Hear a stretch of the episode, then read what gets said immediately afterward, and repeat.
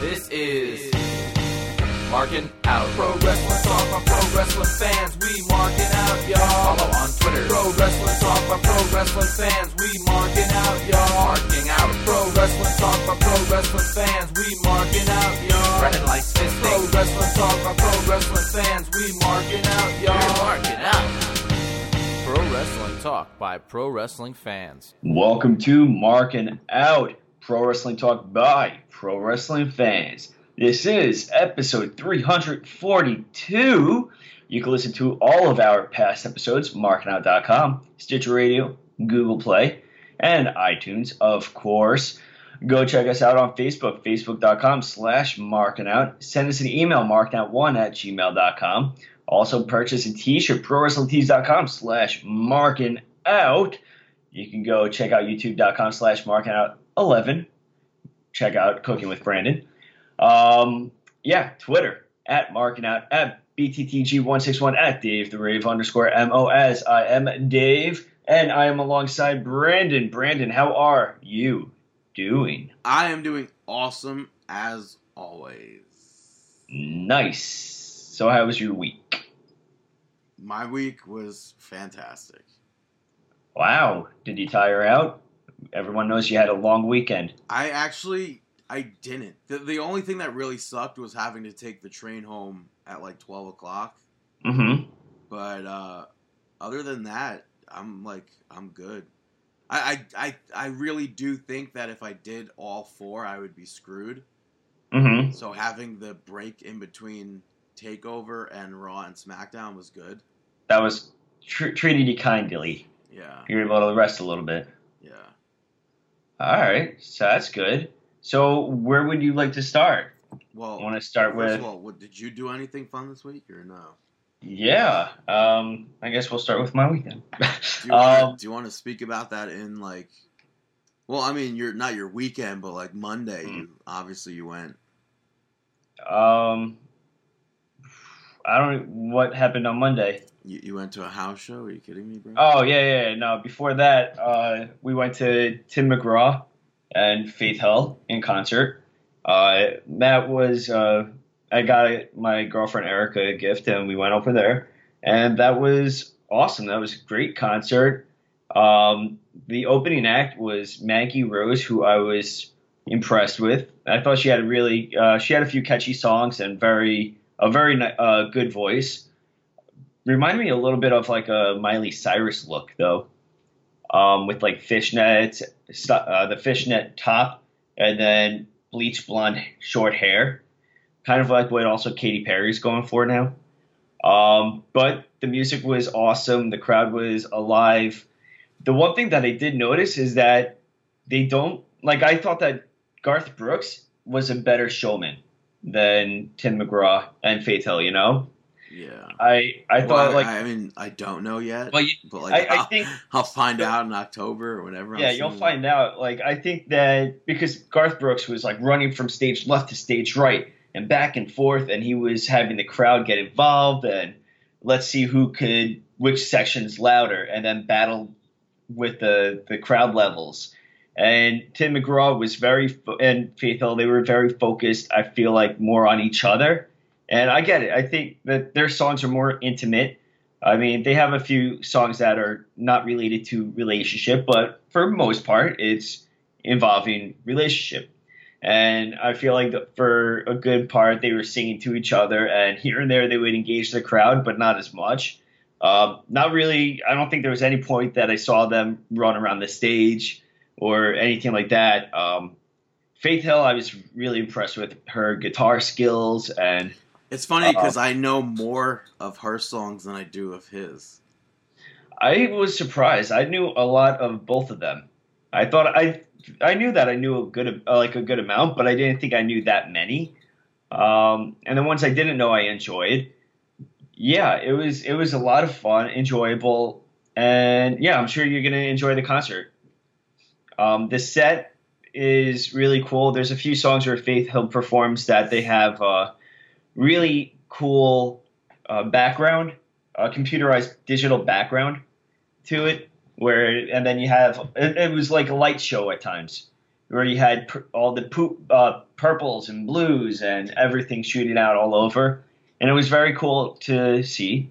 Um, so, and then that led into we spoke about Cracker Barrel already. Um, that was last week. yeah, the only other thing was uh, the only other thing I believe was the house show. Uh, went to WWE SmackDown Live with Erica on Monday. So instead of watching Monday Night Raw, we went to the SmackDown house show up here, and that was a lot And of you fun. got to see people I wish I got to see also. Yeah, I was surprised by the pe- some of the people.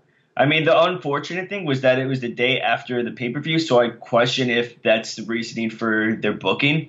I think they're out of all the matches, only two matches were singles. Everything else was a tag team. Um, so I could only assume that it's a way to get people to have like that rest day a little bit more. Who was on the the single? Who were in the single Um, matches? the single matches was so to go down it. It opened with Usos defending their titles against New Day and um, Breezango in a triple threat uh, tag team match. Uh, that was a lot of fun. Awesome to see Breezango in action. New Day, they actually had the cereal box, which I didn't expect, like that big cereal box that they had at WrestleMania. Well, they didn't come out of it, right? They just No, they didn't. Right. They didn't come out of it. I yeah, I see. That's what they do for house shows. Yeah, I'm trying to think if Big E did, but I don't remember. But yeah, they did that. Um, the crowd loved it. It was a great opener, a lot of fun. Uh, then that led into, I believe, another tag team match. Tye Dillinger teaming up with Luke Harper to take on Eric Rowan and Aiden English, which was awesome. I marked out for seeing Luke Harper and, and Eric Rowan because I like the both of them. Um, and then that led into Naomi. I think I don't know if this is the exact order now that I think of it, but Naomi teaming up with Carmella to take on. Uh, I mean, um, Carmella teaming up with Natalya to take on Naomi and Becky Lynch. So the same thing that took place on SmackDown. Pretty much. Uh, Same repet- outcome. uh, yeah, Naomi. was, was Ellsworth there? Or? Yeah, Ellsworth was there. Um, different involvement. Like Carmella didn't really tease the entire cash in like she did on SmackDown. Uh, that was all new spots and everything. Um, and then you had in the main event Randy Orton take it on Jinder Mahal in a last man standing match, which was very weird. The ending. It seemed a little bit like just out of there. So uh, what was it? Randy Orton. No, Jinder Mahal uh, hit Randy Orton with something, and then Jinder Mahal was the one that was count. Uh, no, Randy Orton was the one counted out. Wait, other way around. Randy Orton hit Jinder, but then Randy Orton get, didn't get it to his feet in time. I think one of the Singh brothers may have been holding down his foot though, so he couldn't stand up. I I saw Orton versus Jinder also Yeah, in a dark match, and it was just like I don't I don't I don't understand what they why they do that. I don't. And think, and, and it, what sucked even more, like I just spoke about it last week, I believe. Um, and the the ending of the match was it was for the WWE Championship, Mhm. and the ending was, of course, Randy Orton hits the RKO one two, and then the Singh brothers get in there and beat up. Yeah, It, like I Um, don't I don't understand the booking, and people on Twitter are like, "Well, he's a heel, so it's all right." I'm like, it just it's every single match, it's the same I- outcome. Yeah, I know. Same outcome. Um, I'm gonna talk about that. I guess, like, yeah, I don't, I don't think that's really helping him out too much, especially because it's the same outcome. It's Like, the distraction of can't. the It, it picture. can't be helping him out. It's making him look a little bit weak, Yeah, Uh, I don't. especially as your champion, which you don't. I mean, I get it. It's been over three months. Uh, he's already had a longer title reign than Daniel Bryan, Mick Foley, and a few others. But It's already been three months, and they're giving. They're still having Orton involved. It makes no sense. Yeah. Uh, hopefully, or- Orton will see his way out of it. This feud has been going on way too long. Um, but And it's funny because like there's I mean reports that Orton's not happy with his position in the company right now. yeah, Um, like storyline wise, but it's like I wish he would just suggest like, oh, let me go to NXT. yeah. I, it would I do wish so much. It would do so much for NXT, and it would like breathe life into Randy Orton again. I I wish I wish we would get to see that, you know. But I think that the solo match, the singles match, was Baron Corbin taking on Nakamura.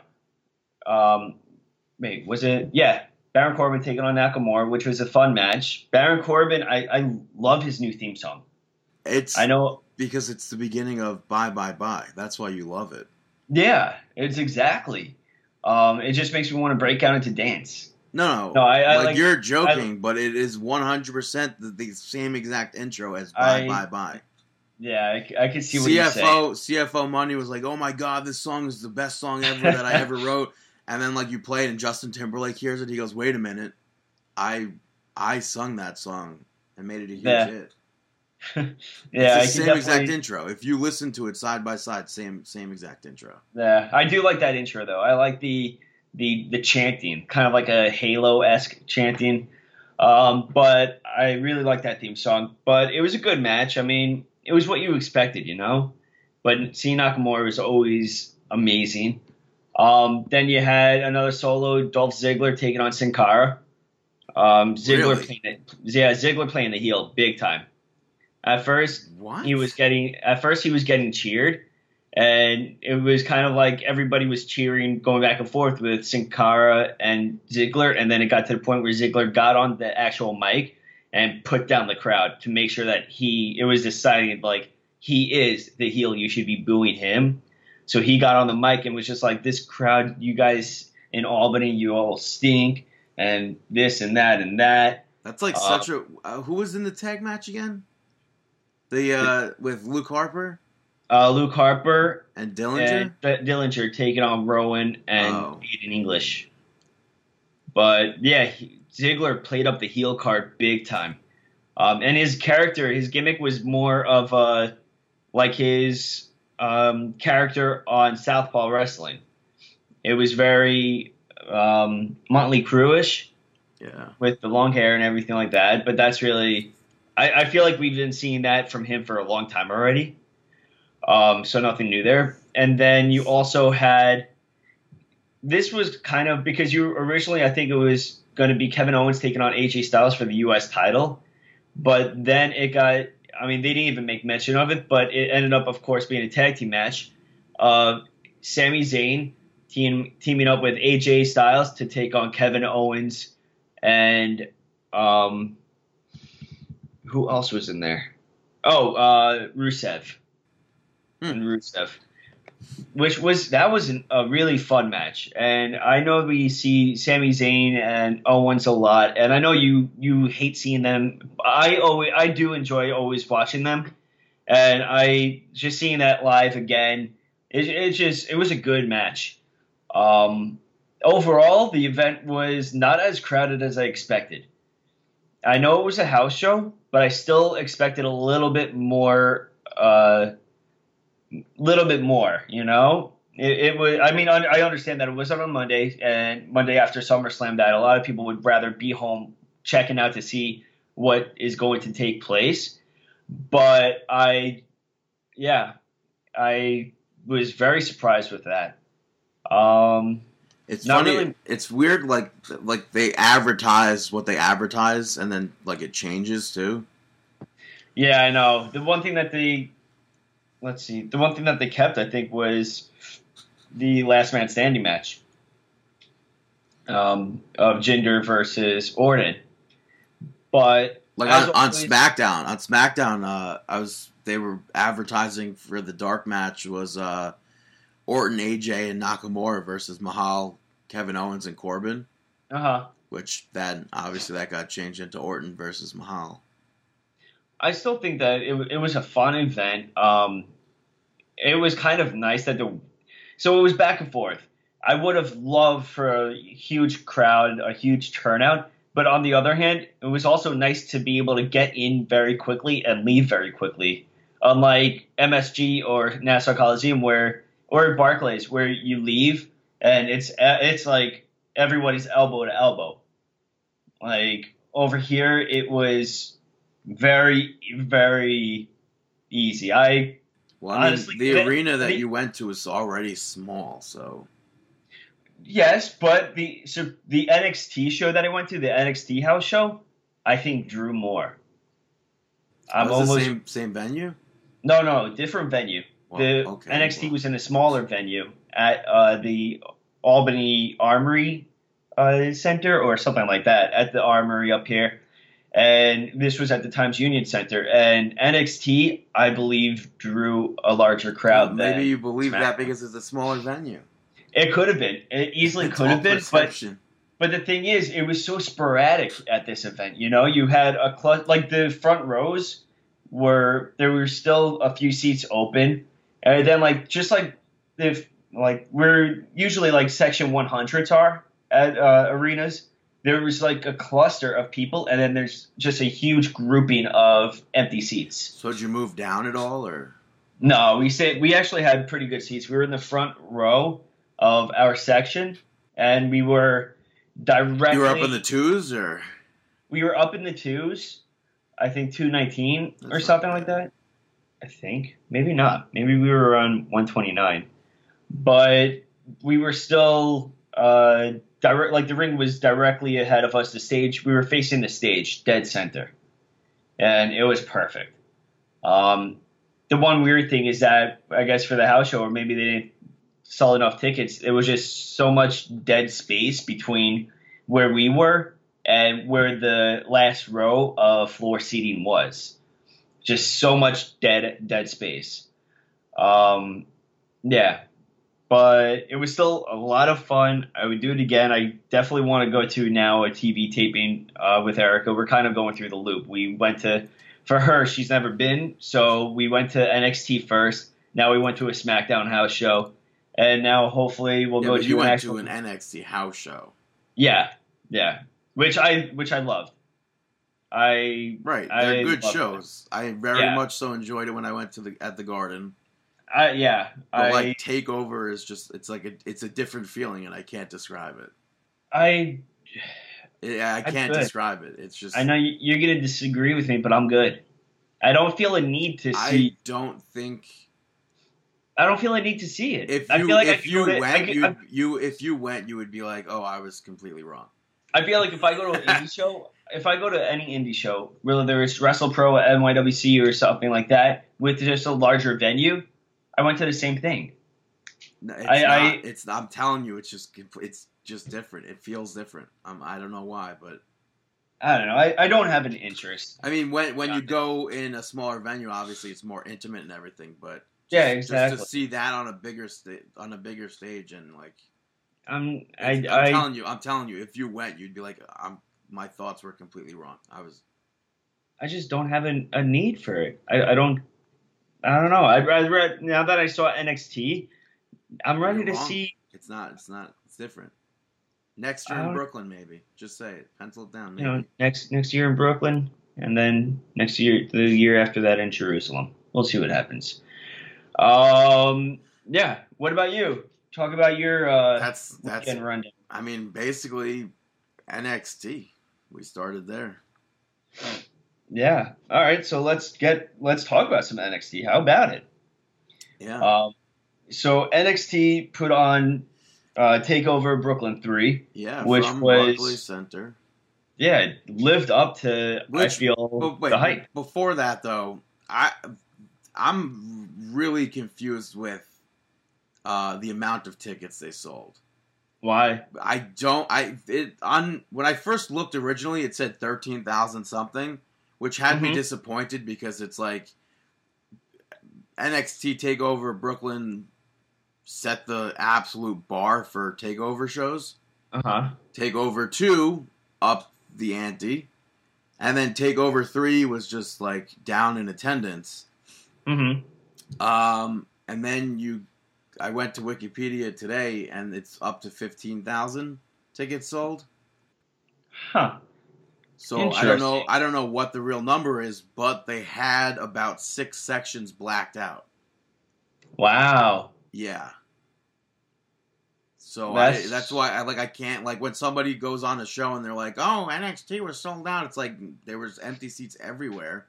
Yeah, which, which I, I- even even with that had me like surprised because like Takeover was a, a really hot event for the past two years. yeah. So and, and then Monday Night Raw, they all they had. I think all the sections were open. SmackDown had um, one, two, three, maybe four sections blacked out. Mm-hmm.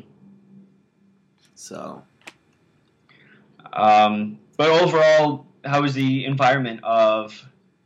Uh, it's good. NXT? I, NXT I'm it? telling you, it's always it's always good. But um, they opened up with the performance from Code Orange, Mhm. and for where I was sitting, it sucked.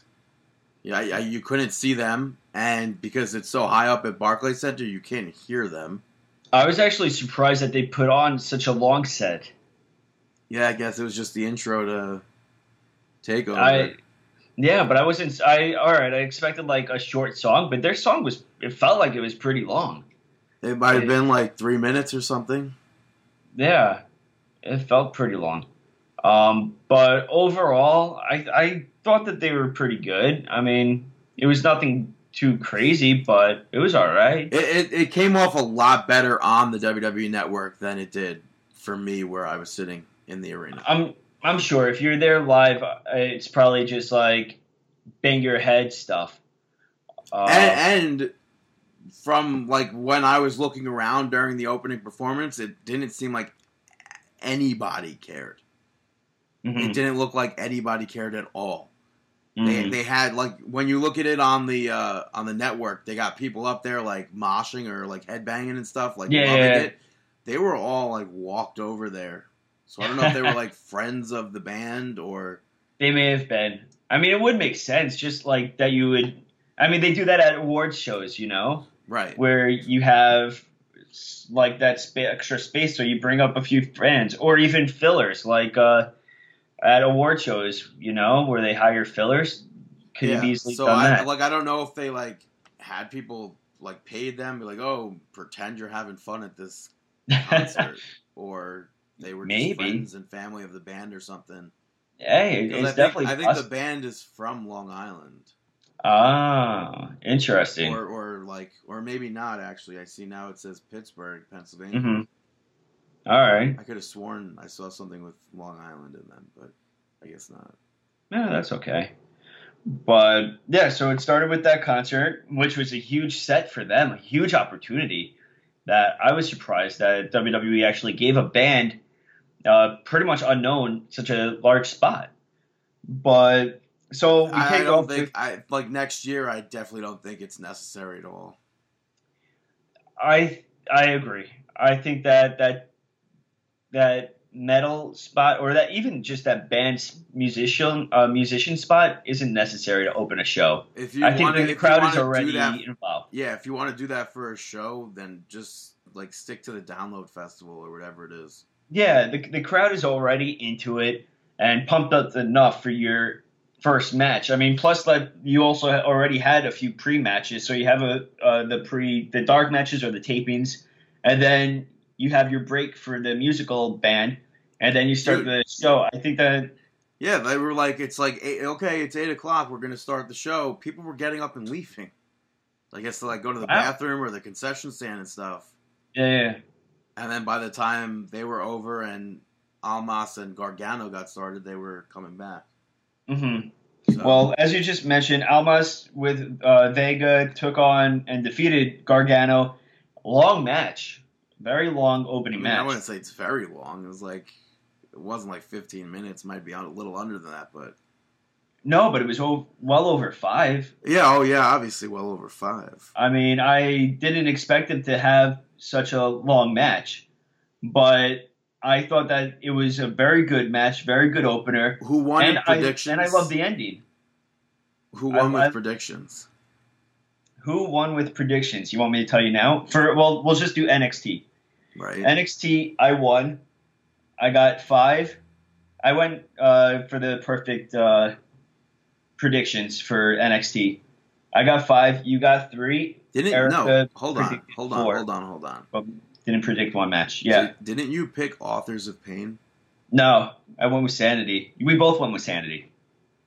I could swear I listened to it and, and No. you picked Authors of Pain. No, we both went with Sanity. Um, the only things that were different was you picked Itami and you picked Gargano. Right. But other than those two matches, so those two matches, the deciding factor ended up being that.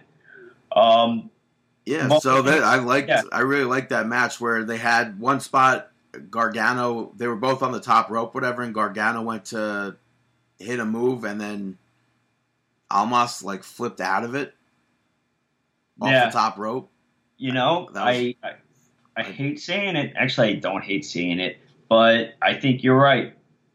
The What? more I see Almas wrestle, the more I'm seeing it. Oh wow, look at that. But Well, not what was it, what was I on. not correct about last week that you were that I was saying come to me in a few months.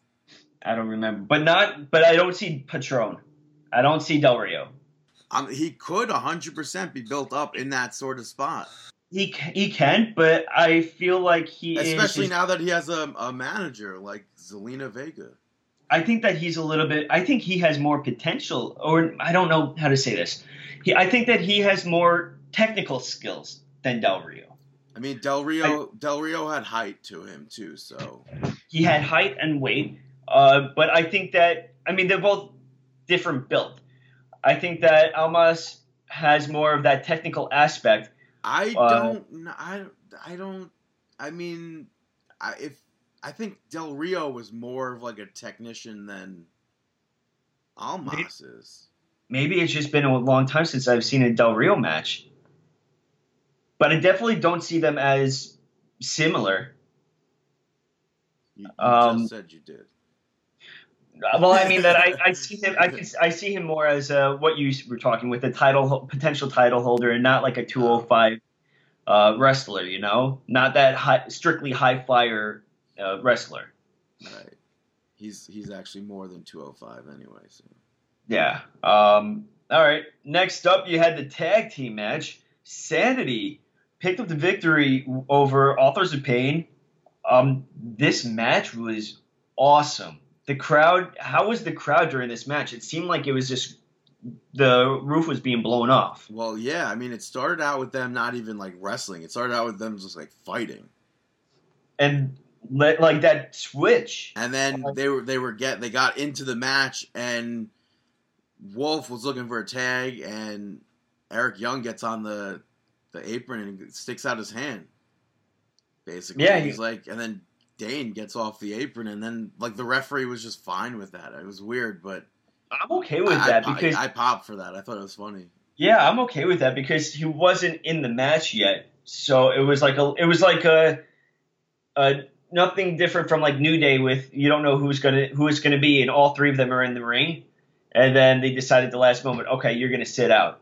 Yeah, And just he was standing on the ring apron, and I thought that that was a fun spot. That was a great surprise. Um, I wouldn't have expected that because you would think you, you wanted someone that could pair off size wise, and then they take out Dain, who I would definitely, if you're going to put Young in, I would think that you would take Alexander Wolf out. You know, give you that size advantage comparable to the Authors of Pain. But I love this, this decision. I thought it was a great spot for everyone involved. Um, I where think, do you, I think obviously the spot that people popped for the the loudest was when um, outside the ring one of the authors of pain caught Nikki Cross from the top rope. Who's hitting a cross body? Yeah, and then uh, Killian Dain just like completely bodied both of them into the table. and that was such an an awesome spot. Like that was just, and that took them out for the match pretty much. But that was a great spot, and then it led into Alexander Wolf and Eric Young being able to pick up the victory. Oh, and just to set set up that spot, I was a huge fan of, uh, because you had Nikki Cross get into the ring, and then Paul Ellering get into Oh the yeah, I like that too. I thought that was good. though I had to explain it to Erica, but the way that Paul Ellering rotated around, so this way the referee had to face him, allowing Nikki Cross to get to that other side of the turnbuckle and do her move. It was just such a a slight switcheroo that was so smart and perfect. Yeah, I I really like that. And by the way, just to make mention of, they had when I when I first got got to the arena, they didn't have any of the uh, signed takeover posters. Mm-hmm. And then I did a loop around, and they they I got back to the main the main uh, merch stand, and then they had them. Oh, maybe they okay. And I spoke with the guy that that was I guess in charge of the the merchandise, Mm-hmm. and he said that they some of the the newer guys like to sign longer, whatever. Probably gave me like a like a blow off kind of answer type of thing. Yeah. But uh, the posters ended up not being signed by Alexander Wolf. Killian Dain's not even on the poster, which I thought was weird. That is Um, so that was like, if you looked at that, that's kind of like a spoiler, maybe. No because Well, it, well, it had it had Alexander Wolf, Eric Young, and Nikki Cross on it. yeah. Well, I mean, I'm, I'm I am still surprised that they didn't have him on there. And then uh, it wasn't signed by Authors of Pain. Ah, yeah, So, so it- it's just I just had I had um and also Almas and Gargano they weren't featured on the poster. interesting. So I really just got Eric Young, Nikki Cross, Aleister Black, Itami, Asuka, Ember, McIntyre, and Roode. Mm-hmm. Which you're It's, it, it sucks because like last year's poster had like the whole undercard and everything featured, mm-hmm. and so did the one from 2015. Mm-hmm. 2015 I didn't have a signed one, but 2000 um 2016 the only people that weren't that didn't sign it, which made me just think that like maybe a like a manager guy that that works for WWE merch just wrote AOP on it. Like the only people that that didn't take part in in signing the poster last year was Authors of Pain. Hmm. And I thought it'd be cool. Like this year, I was like, oh, I mean, like I don't see why they wouldn't have Paul Ellering's signature on it.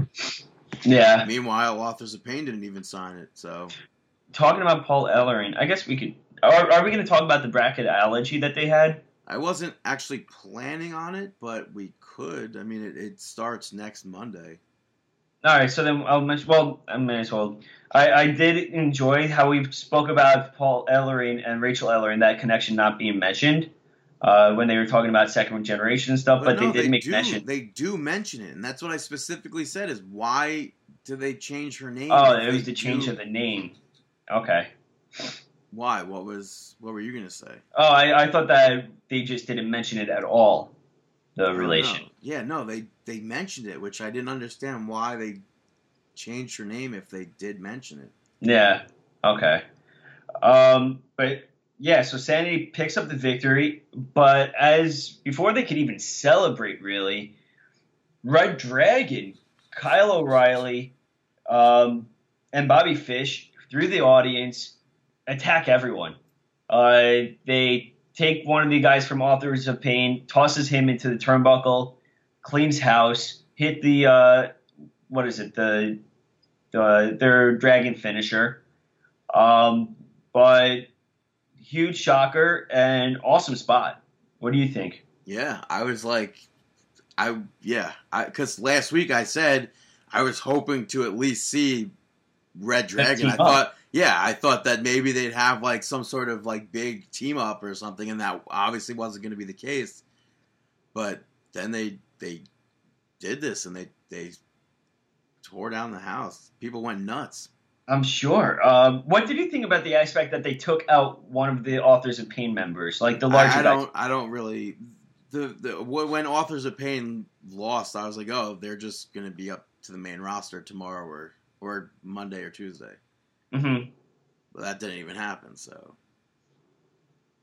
Yeah. but All right. it was really cool. Uh, and then also Corey Graves did commentary for this match. Corey They- Graves did commentary. Yeah. They they build this as a as a homecoming event, and I thought that they could have done more for the people to be in the crowd. Like Ah. it, like during Sanity versus Authors of Pain, you're billing it as a homecoming.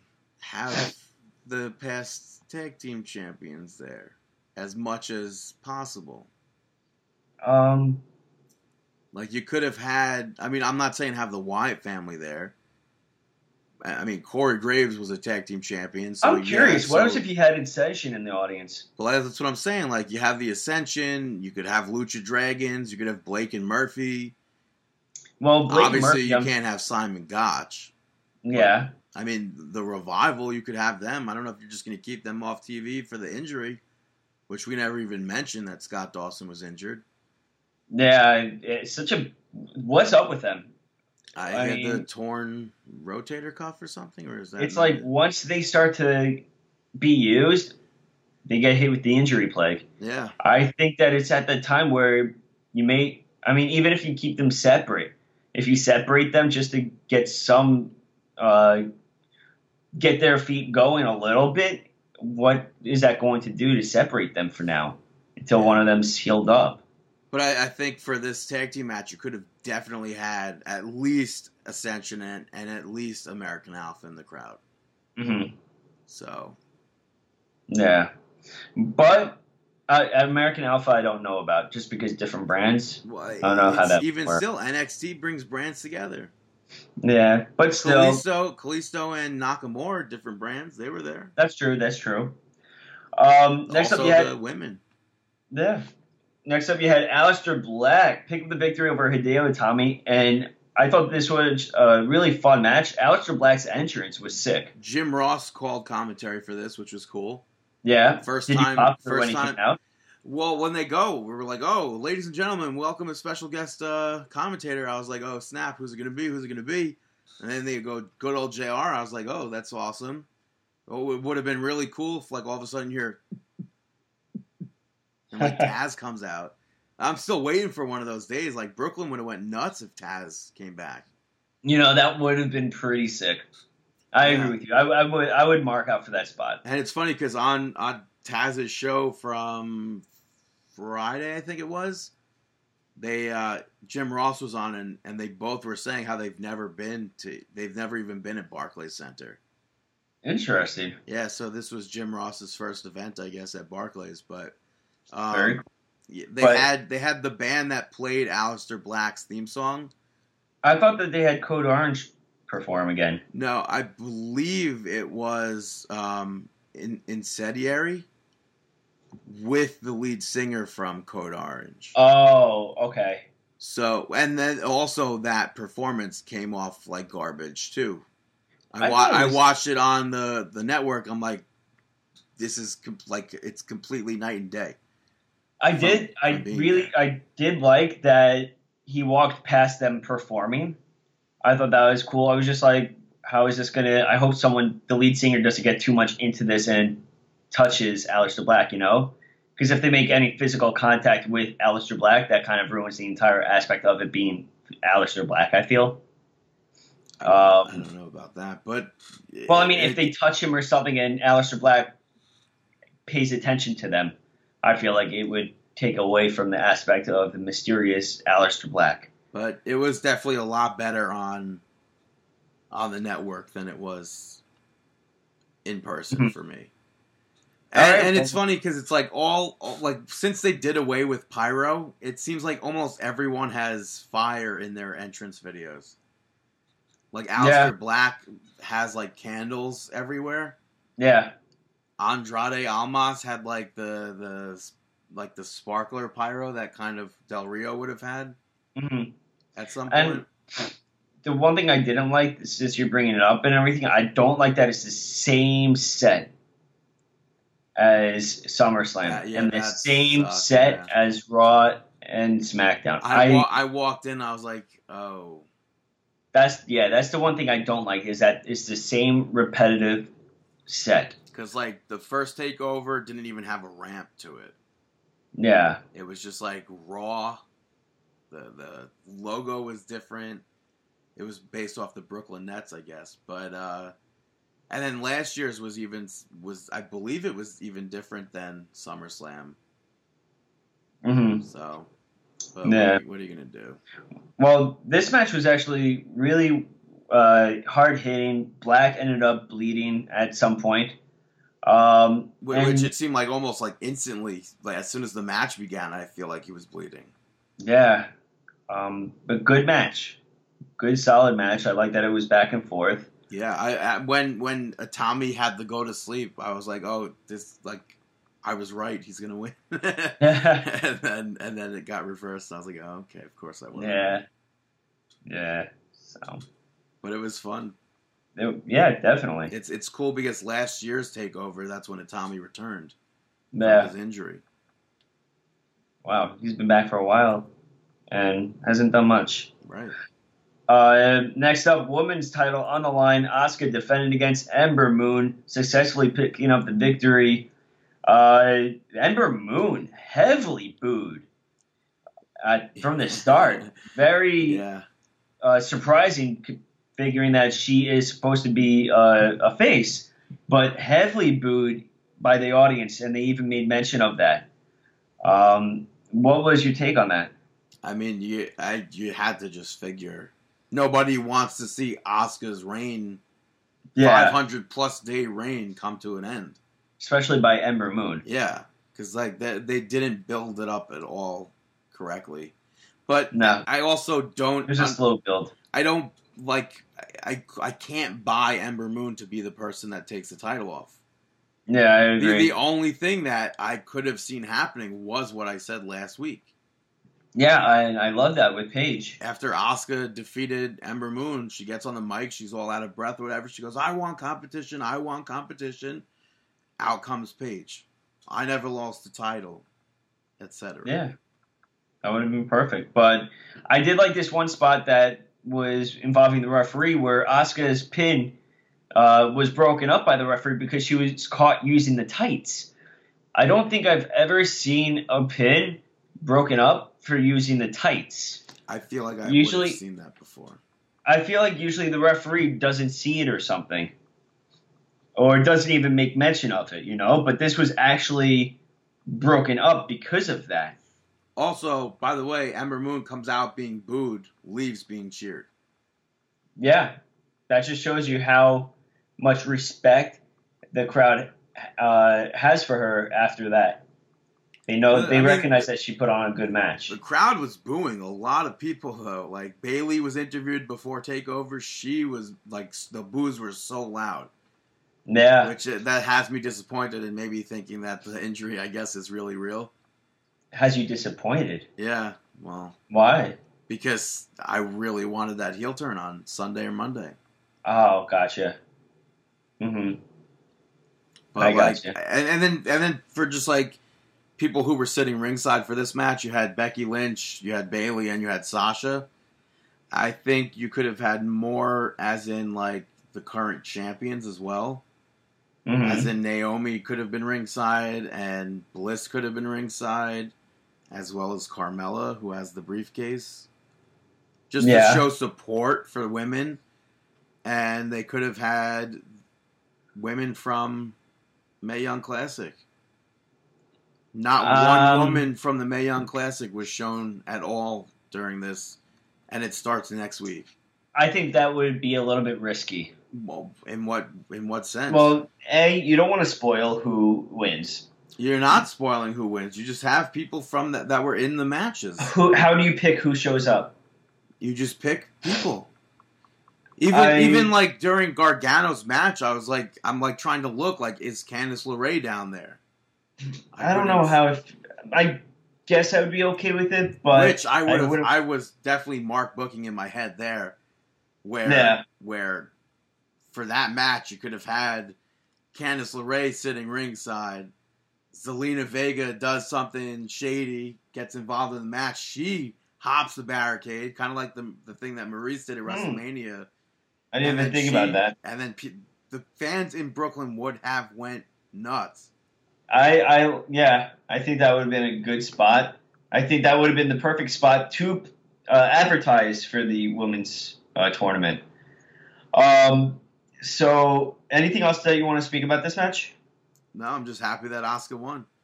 Agreed. The main event for the NXT Championship, you saw Drew McIntyre defeating the former champion of NXT, Bobby Roode.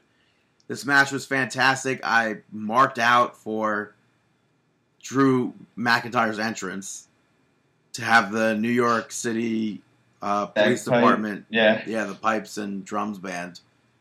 That was Yeah, like I thought that was sick. I didn't know what was going on, and then I was like, "Oh snap! They're playing McIntyre's theme song."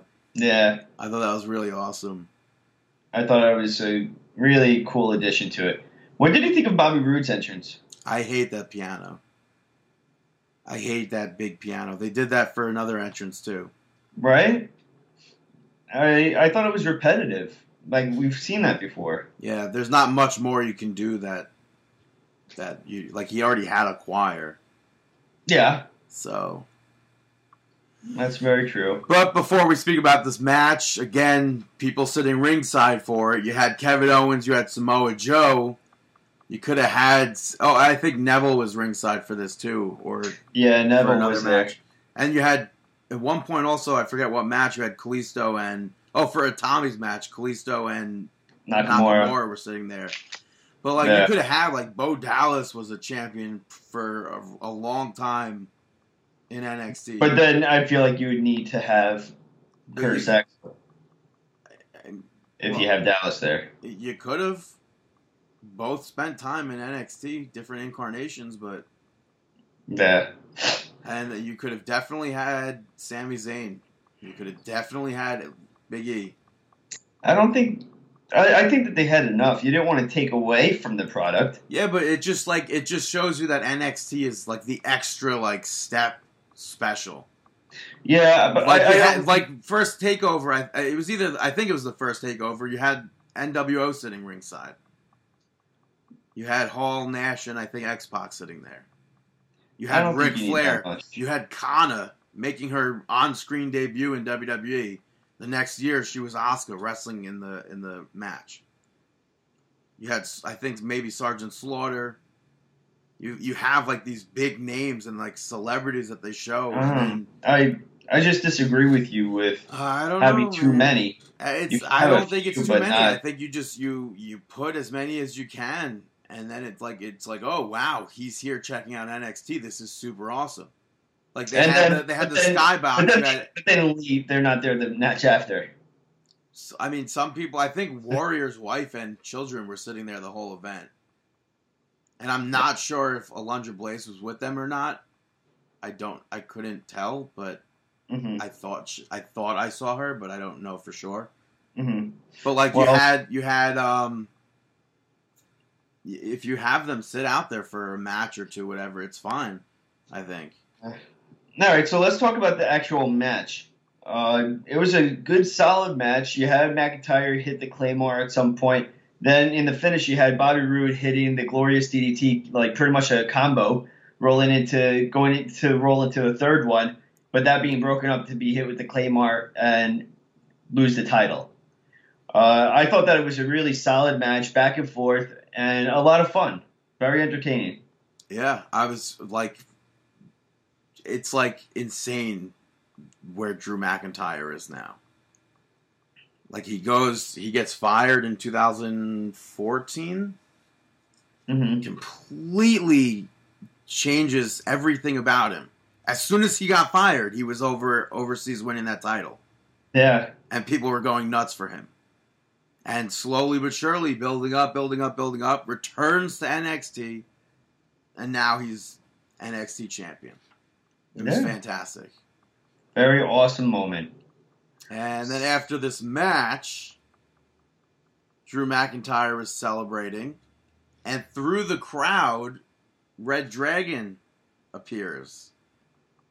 And they get up onto the ring apron. You're not sure, like, oh, are they about to align with Drew McIntyre? And he's looking at them, they're looking at him. From the other side of the ring, hops over the barricade, debuting for NXT is Adam Cole. Bay Bay. Okay, relax there, bro. Um, all right. So first off, I, I didn't think that Red Dragon was going to celebrate with. Well, I, I didn't know what was gonna happen. I was I I, I definitely would not have pictured. I was just figuring, oh, they're not like whatever. Adam Cole was just there. He was not gonna be. He's not gonna be in on TV. It's just Well, gonna- I definitely, I did not think that they were. I did not think that Red Dragon was going to give him a high five and congratulate him. But I also didn't expect Adam Cole coming through the crowd to team up with Red Dragon. But something that bothered me was, and you can't fault them, the live audience, because Adam. So the camera well, showing Drew McIntyre, but then wait, wait, wait, everybody's. wait, wait, wait, wait, wait. Let me hold on, hold let on. me. Hold on, I just but wanted. I, Yeah, go I was for it. gonna, I was gonna go for the back to the sanity match, where people they were cheering for sanity. People were going nuts when they won, and then Red Dragon came out, and all of a sudden it was like sanity got booed, and they were cheering for Red Dragon. I didn't see Sanity get. Sanity It, didn't it seemed booed. it seemed like that, like they went from being cheered like the most cheered to then Red Dragon being like, "Oh my god, I can't believe this." Yeah, I, I don't think it was. I don't think it. I would Yeah, never associate that with being booed. That's what it kind of seemed like in live audience for me. I don't know. I I don't see that as being booed. I just think, see that as an even larger pop for the audience. But with this, the crowd. So the camera showing Drew McIntyre, and then it, you see everybody start turning their heads, and you're like, okay, what's going on? And then the camera goes to the opposite turnbuckle to show Red Dragons there, which you didn't see coming. But everybody's still facing the opposite turnbuckle, so you're like, someone's coming up behind McIntyre, and it ended up being Adam Cole. And he did his entire Adam Cole baby on the top of the stage, which I popped for. Which I couldn't see because the lights Yeah. were there, but But awesome spot, awesome debut. Um, very happy to see him alongside Red Dragon as opposed to separate. I think that's really nice. And I do like the uh, another stable. I'm a fan of stables. I think that that is really cool to have them together. It will be interesting to see if maybe Roddy joins them. But it seems I like now Roddy's didn't even think of that. yeah, but now it seems like Roddy's going to have his uh, eyes on. Well, Bobby Roode just got the call up, so yeah, so it makes no sense because we we, had we had a, a thing a video that aired after Takeover where Roderick Strong was standing there. They tried to interview Bobby Roode. He was pissed off, and Roddy shows up and he's like, "I don't know, did he blow him a kiss in the promo?" yeah, yeah. He blew him a kiss, and Roode flipped out. yeah. So Yeah. Uh, yeah. So that was NXT Takeover. Um, SummerSlam. SummerSlam. We had the kickoff show. taking place at Barclays Center in Brooklyn, New York. Yeah. So, uh, kicking off, we have Miztourage and the Miz teaming up uh, to take on Jason Jordan and the Hardys in front of I felt so terrible. almost no, nearly no one. I would say maybe a hundred people. Yeah, uh, no one in the front row besides the WWE Snapchat guy. Well, that's that's where they normally have like the celebrity, not celebrities, but like the wrestlers' families and stuff sit. Yeah, but But no, nobody was there. Yeah, that's I awful. felt awful for yeah that like I that just like I don't know. I can't see that falling on WWE. I just blame Barclays for that. I mean, the I blame both. WWE should have had Barclays open up earlier. I don't know. Yeah, But-. But in general, I think that the Miz. I mean, how much of it? I I blame production too, through the fact that the camera was so far away from the Miz that you see that he is taunting one solo guy in the entire crowd. He's going up to the WWE camera and taunting it. What does that do? I mean, just really, really awful. Uh, Barclays Center, awful. WWE setting that venue up, awful. Should have been opened up sooner.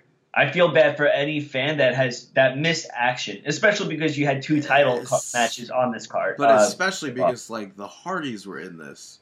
yeah, a lot of people wanted to see the Hardys. Uh, a lot of people wanted to see the Miz. The Miz still has a draw. Um, the other people are just kind of background, but the Miz and the Hardys, a lot of people come to the go to the events to see. And for the next match, people like started to fill in, but all, I would have been so pissed if I missed this match. Yeah, I mean, just very risky on not allowing people in. Neville picking up the victory over Tozawa, a title change in front of kind of people. I mean, people start to get in, and they're like, "Yeah, Neville won the title." Wait, what? I when did this happen? Oh, you just missed it. Like I'm telling Oh. you, I'm telling you, the 100 percent Rusev versus Orton should have been on the. I agree. I mean, obviously with what they did, that's why they did it on the main card. But I I agree. I think that they could have had a little bit more time in this, but just awful, awful but booking. I I absolutely enjoyed the first two matches. The third match, I think, um, sucks that it was on the kickoff show because I want to say this and the Shield match were the two for me the two best of the night. Really? Also, Okay. I mean, Banks and Bliss was also really good too. uh huh. So those three, I think, were the top matches Well- for me at SummerSlam. Uh, I did. I think that the top. Oh, actually, me you know what? The main event. Main event wasn't wasn't bad either. It was really good. I thought that that main event was definitely the number one for me. I thought that that was amazing. But let's get on with the. So Usos pick up the victory over New Day. And Um, won the titles. Yeah, so kickoff, not really much of a crowd. We already have two title changes. Two title changes in on the kickoff show, and no one's there. So now I'm okay with having title changes on the kickoff show. A okay. I'm just not okay with it being in front of uh, n- n- like a near empty crowd I, I or not. have, a, I not a- have not to say, I, potential crowd. I have to say that has to fall on Barclays. That there's no way. I think it's both. I think WWE should have told them let them in sooner. I think WWE could have told them demanded that they or even the the setup of the event. When you set up the event, you don't say, "Oh, I'm going to start opening gates." Should op-. they WWE decides? I would just presume that they decide what time their event starts, what time their show is starting at. Yeah. I mean, they book a Yeah, certain time. for for Takeover. They, I just get I get so pissed off with Barclays Center Well, because all the ch- the times just change, so you don't know. yeah. But the match, the match card itself for SummerSlam kicks off officially with John Cena versus Baron Corbin. Interesting opener. But on the other hand, what else would you open with? Uh, outside of that, you're looking at another title match or Balor versus Wyatt.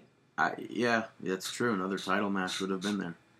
So you would have had three title matches in a row. Who, who Well, won? four. Who won? By the way, I did. I had 10 correct. You had five, and Erica had six. jeez. So, yeah, um, definitely not your best showing. Because I went against my better judgment with much of the. Yeah, some of these, as I was marking down the winners and stuff, I was kind of surprised that you picked some of the guys that you did. Um, but Well, Yeah, so- I mean, uh, I'll speak about it later. But no. Uh, so Cena picked up the victory with the AA. Not much to see here. uh, it was a good match, but it wasn't. It really wasn't. It wasn't. A, I don't think it was a good opener. I don't think that it would have been. I mean, outside of what you have, yes. But besides that, I mean, I don't think it was terrible though. I don't think it was like. no. I would have read like this would have been a good spot for Neville Tozawa, but or the New Day spot. Yeah. But you can't put Cena on the kickoff, unfortunately, because you want to have impact crowd there. You know. But could you imagine if he was on the kickoff and then he was the one in that first match? Like. Oh, it, people would have You been hear, you because hear if John Cena sucks. They, like, yeah, right. They would have had to, like one person, "Let's go Cena." W. If they, if they did that, I feel WWE would have had to issue refunds to fans that that paid to see John Cena. You know how Top, sometimes, yeah, top merch seller. yeah, sometimes people pay to see Daniel Bryan. and he got in when he was champion or whatever, and he got injured, Oh, and then oh, that's- WWE's like, well, all right, well, we're gonna offer refunds to anybody that feels that they should be refunded. That's also what Uh, I was going to mention. I forgot to say before, where they had at Takeover, Angle, Daniel Bryan, and a few of the NXT guys and girls were in the the skybox, Yeah, which uh, I, I was disappointed because as soon as they finished filming that segment, they were out. They, I'm they- sure. they were out of that skybox. I mean, it's the same thing with people in the front row. No, Same. because they sit out there and watch the matches. Yeah, all right. Um, but yeah, so this match took place, and then the next match, Natalya picked up the victory over Naomi to win the championship, the SmackDown Women's title. Um, finally, someone reversed that. I'm going to call it the glow kicks. Finally, someone reverses those those rapid fire kicks that Naomi does. Nao- uh, Natalya grabs her leg mid one of them and just pulls her pretty much right into a split. So, are you fine with this, or were you still so pissed? I still don't like the. I still don't like it. Well, I mean, like Natalya winning. I don't care. Mm. To I, I it did nothing for me. I don't care for her. I mean, I'm happy that she's champion, but I don't care. I wasn't expecting her to win. I was not. I I wasn't either, but I could care less. I mean, couldn't. look what they've. You mean, you mean couldn't? Yeah, the title hasn't done all that much over there, so makes no difference to me. Um, yeah, uh, she picked up the victory with the sharpshooter. Any two cents? Up next, we had a shark cage with Enzo suspended in it. Uh, shark cage was rather low, I felt. Really close to the ring. And like I said last week, Enzo will probably find a way to escape the cage. Yeah, Uh, this time it was just comedically done, and the club weren't even involved here. Yeah, uh, no club, so I'm confused at that spot. I mean, maybe they they go with, basically wrote the club into the storyline and then didn't use them. yeah, Um, very interesting. But but yeah, Cass ended up picking up picking up the victory over Big Show. But with the shark cage spot, Enzo strips down basically naked, gets out of the cage. He's oiling himself up, whatever. Gets out of the cage, which we just kind of saw at the other pay per view with the Singh brothers. How they they were able to fit through the Punjabi prison. Yeah, I feel like it's kind of like the same spot where it's like that, like that's a cage designed specifically to keep people out. but really, what did it do? Yeah, And so- he and gets so out of the cage down. and then he gets hit. He gets kicked, the big boot, turn around, big boots and Big Show, uh, and then Empire elbow. That's it. Yeah, I mean, Big Show did hit him with the KO punch at one point, but it was in full impact because of his injury. Um, and he, Yeah, he what do you think about like the the, Empire elbow? hands. He was using the other hands and stuff too to do moves, but yeah. What did you think of the? What do you think of the el- Empire elbow as his finisher? I guess now. um, I mean, bigger people tend to use moves like that, but I feel like Cass could do something else. I mean, he's he's had Like previous. I. I really like the East River, the East River crossing. Yeah, I mean, the only explanation I can think of is he can't can't get Big Show up. Oh, yeah, Uh, that's true. Yeah. but I I r- would have rather him finish the match with the big The boot, big boot, than yeah. Empire elbow. Yeah. Um, yeah, especially because it doesn't look like there's that much behind this Empire elbow, but uh, Empire elbow. Uh, next up, you have Randy Orton pick up the victory over Rusev. Pre-match, Pathetic. Rusev beats down Orton. Orton, RKO one two three. Pathetic. Um, next match, uh, Sasha Banks picked up the victory over Alexa Bliss, winning the championship, the Raw Women's title. Um, very entertaining match. You had Banks at one point hit the bank statement. I was disappointed though with the outcome, only because we like I wasn't seeing. I, I would I would have been completely fine with Banks winning. I'm fine with it regardless, which is one pro wrestling slash marking out. Um, but obviously, I, what I wanted to see didn't happen. So I would have rather have Bliss pick up the victory and retain.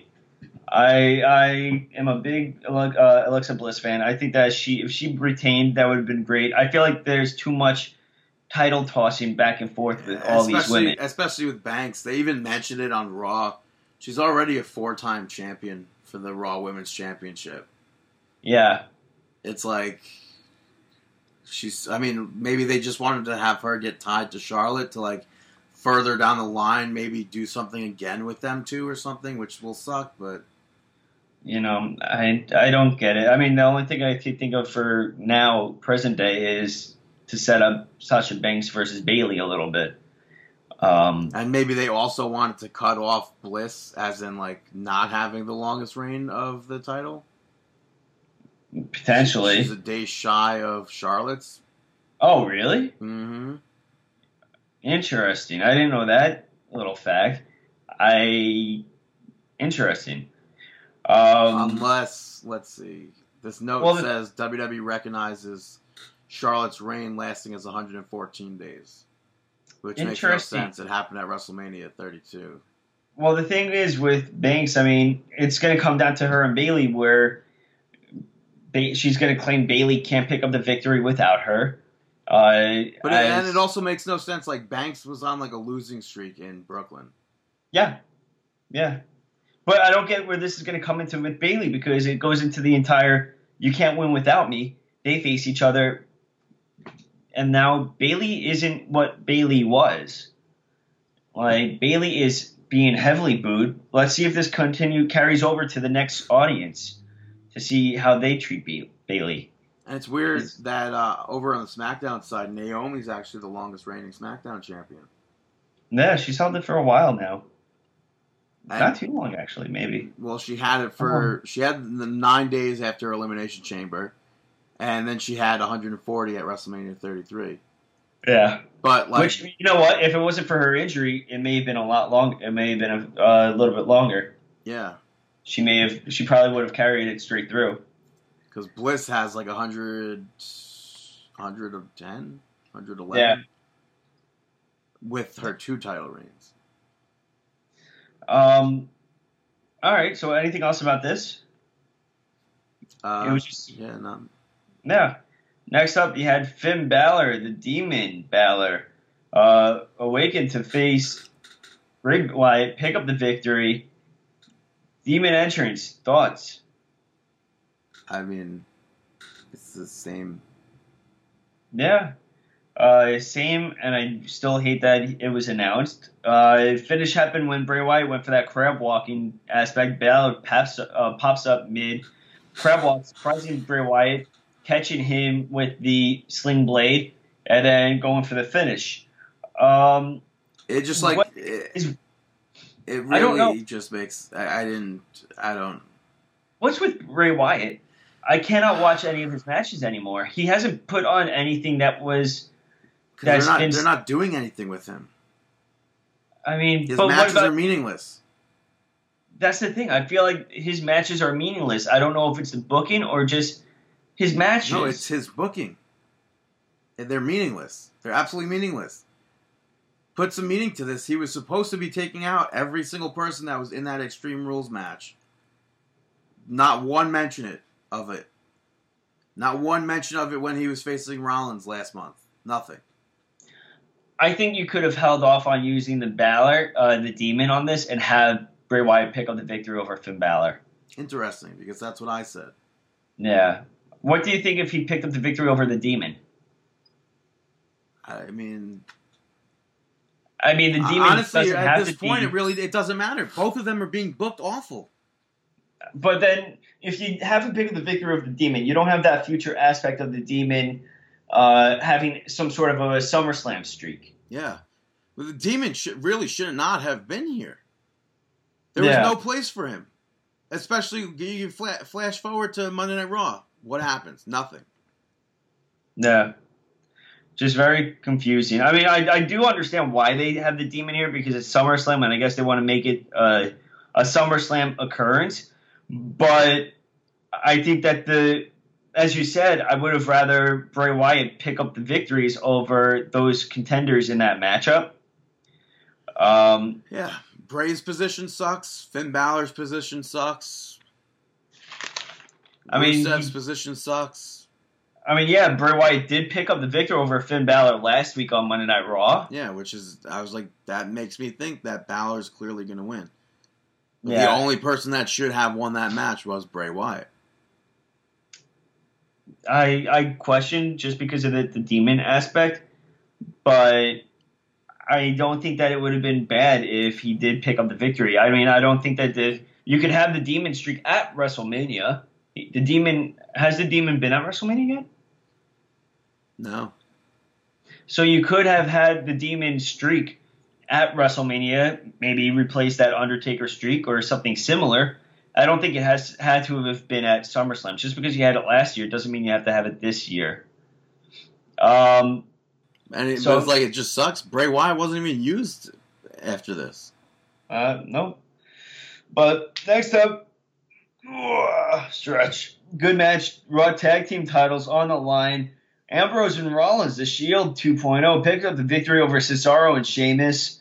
Uh, right off the bat, Ambrose and Rollins working together and really solidifying that they are a tag team and having a lot of tag team moves. Again, disappointed with the outcome of this, but I'm Yes, looking forward to I what el- what else they like deliver. Yes I am. I think that they changed my mind, and I'm more intrigued. I want to see more of Ambrose Rollins now. I want to see this uh, breakdown. You know, I want to see it play out a little bit more.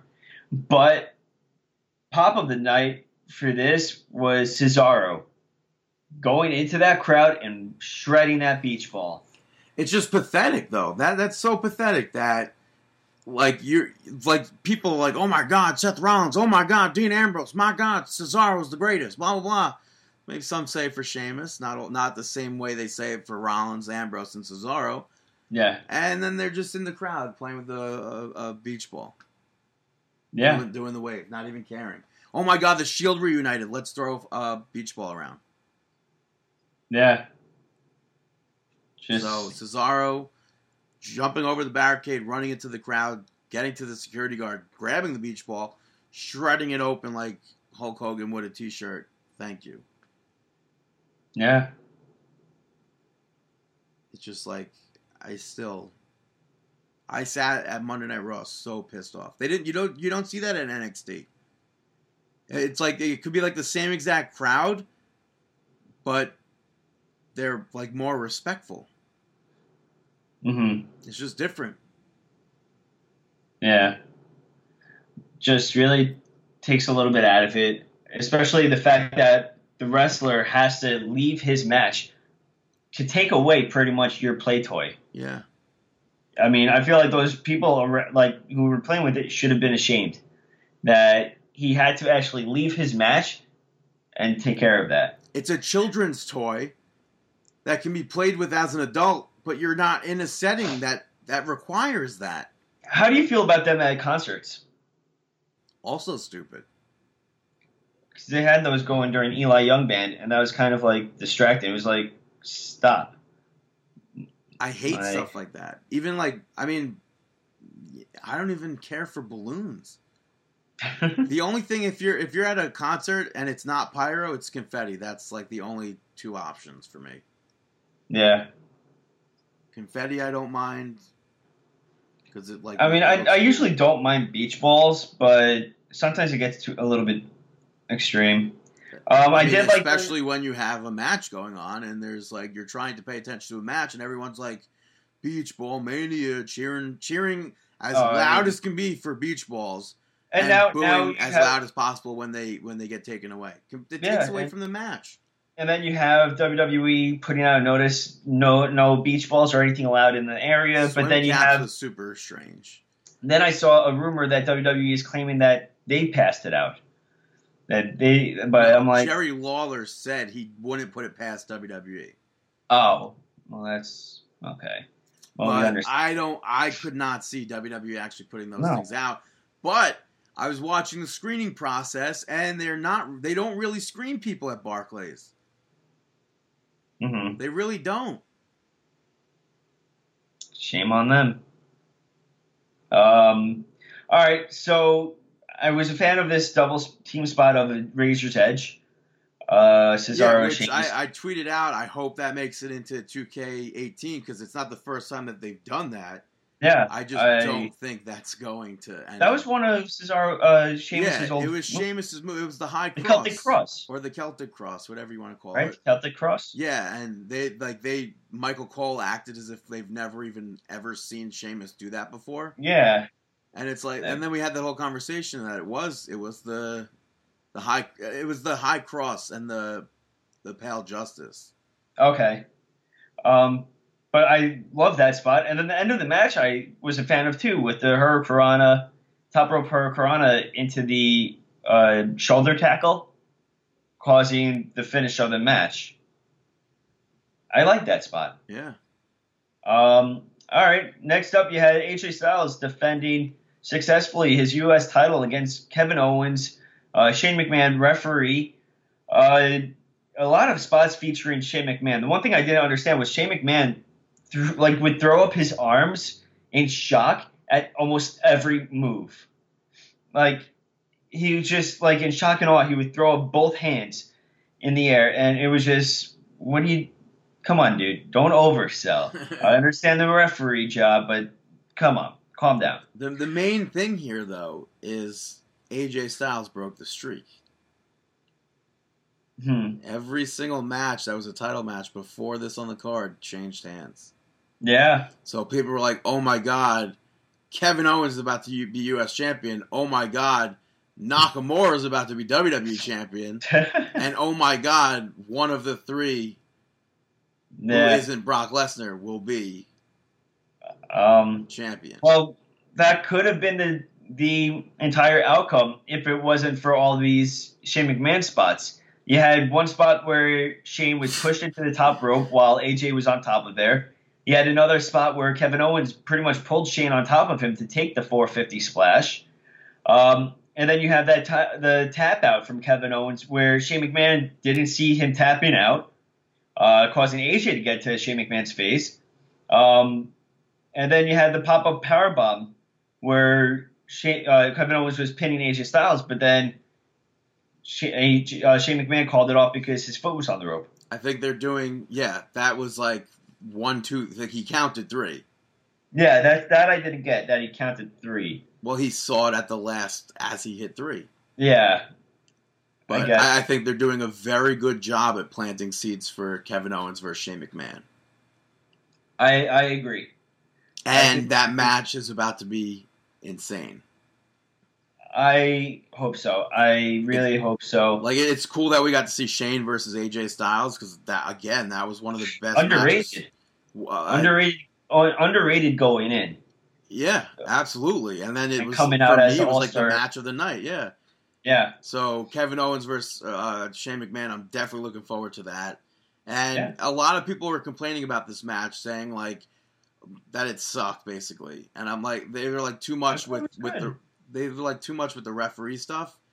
I, I I could definitely see that. But no, that's what this whole match was based on. The whole match was based on Shane McMahon, w- whether or not he's going to pick AJ Styles over Kevin Owens, or he gets kicked in the face on SmackDown. Is he going to choose play for Kevin Owens instead of AJ Styles? Yeah, Here, he kind of teased both both spots more so for Kevin Owens than than against AJ. But yeah, but uh, very enjoyable. Yeah. Up next for the WWE Championship, you have the champion Jinder Mahal retain and defeat Shinsuke Nakamura. Is the outcome not always the same? Outcome is always the same. Seeing distractions, Mahal capitalizes. What does that say about your champ? Yeah.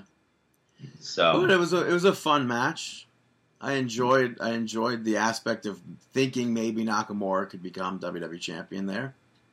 to be honest, it didn't do much for me. It really did not do all that much for me. I I didn't care. That's what it comes down to. I did not care. I was not invested in this match. Um, I just I think that they need to definitely sit down and reconsider the way that they're booking um, Jinder Mahal. Yes. Because come September, or um, when is it? October.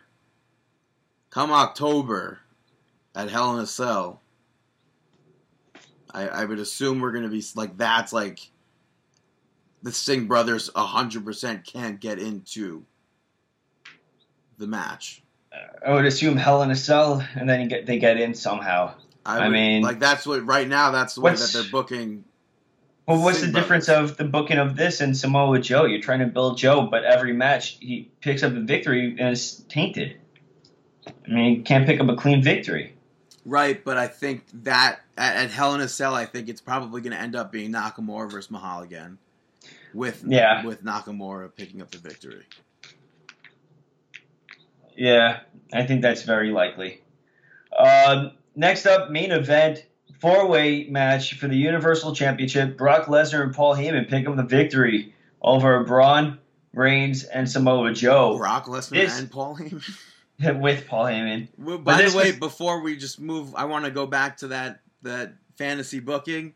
Mhm. Uh, I said they, they they did way too many uh, shark cage matches. Yeah, Um, but if you want to hang a shark cage above the Hell in a Cell with the Singh brothers in it, I'm all for it. It wouldn't Let's make do it. sense with the whole we just had a shark cage match two months ago, but yeah. Um, but this match was my favorite match of the night, and one of my favorite matches of the year. I was a huge fan of it. I love the aspect that I didn't know the uh, like no one knew the outcome. as soon as I don't know, as soon as Brock got taken out and Booker T goes, "Oh my God, we're gonna have a new champion," I was like, "Oh damn it! Thanks for ruining it, Booker." Because as soon as he said that, I was like, "There's no way we're not we're not walking out of SummerSlam without Brock Lesnar as champion." I still really love this match. I loved it from the beginning where Braun and Lesnar And, Also, also thought the beginning of the match was stupid. hold because because right from the bat, right off the bat, you should have had every single one of them going after Lesnar to make sure that there will be a new champion.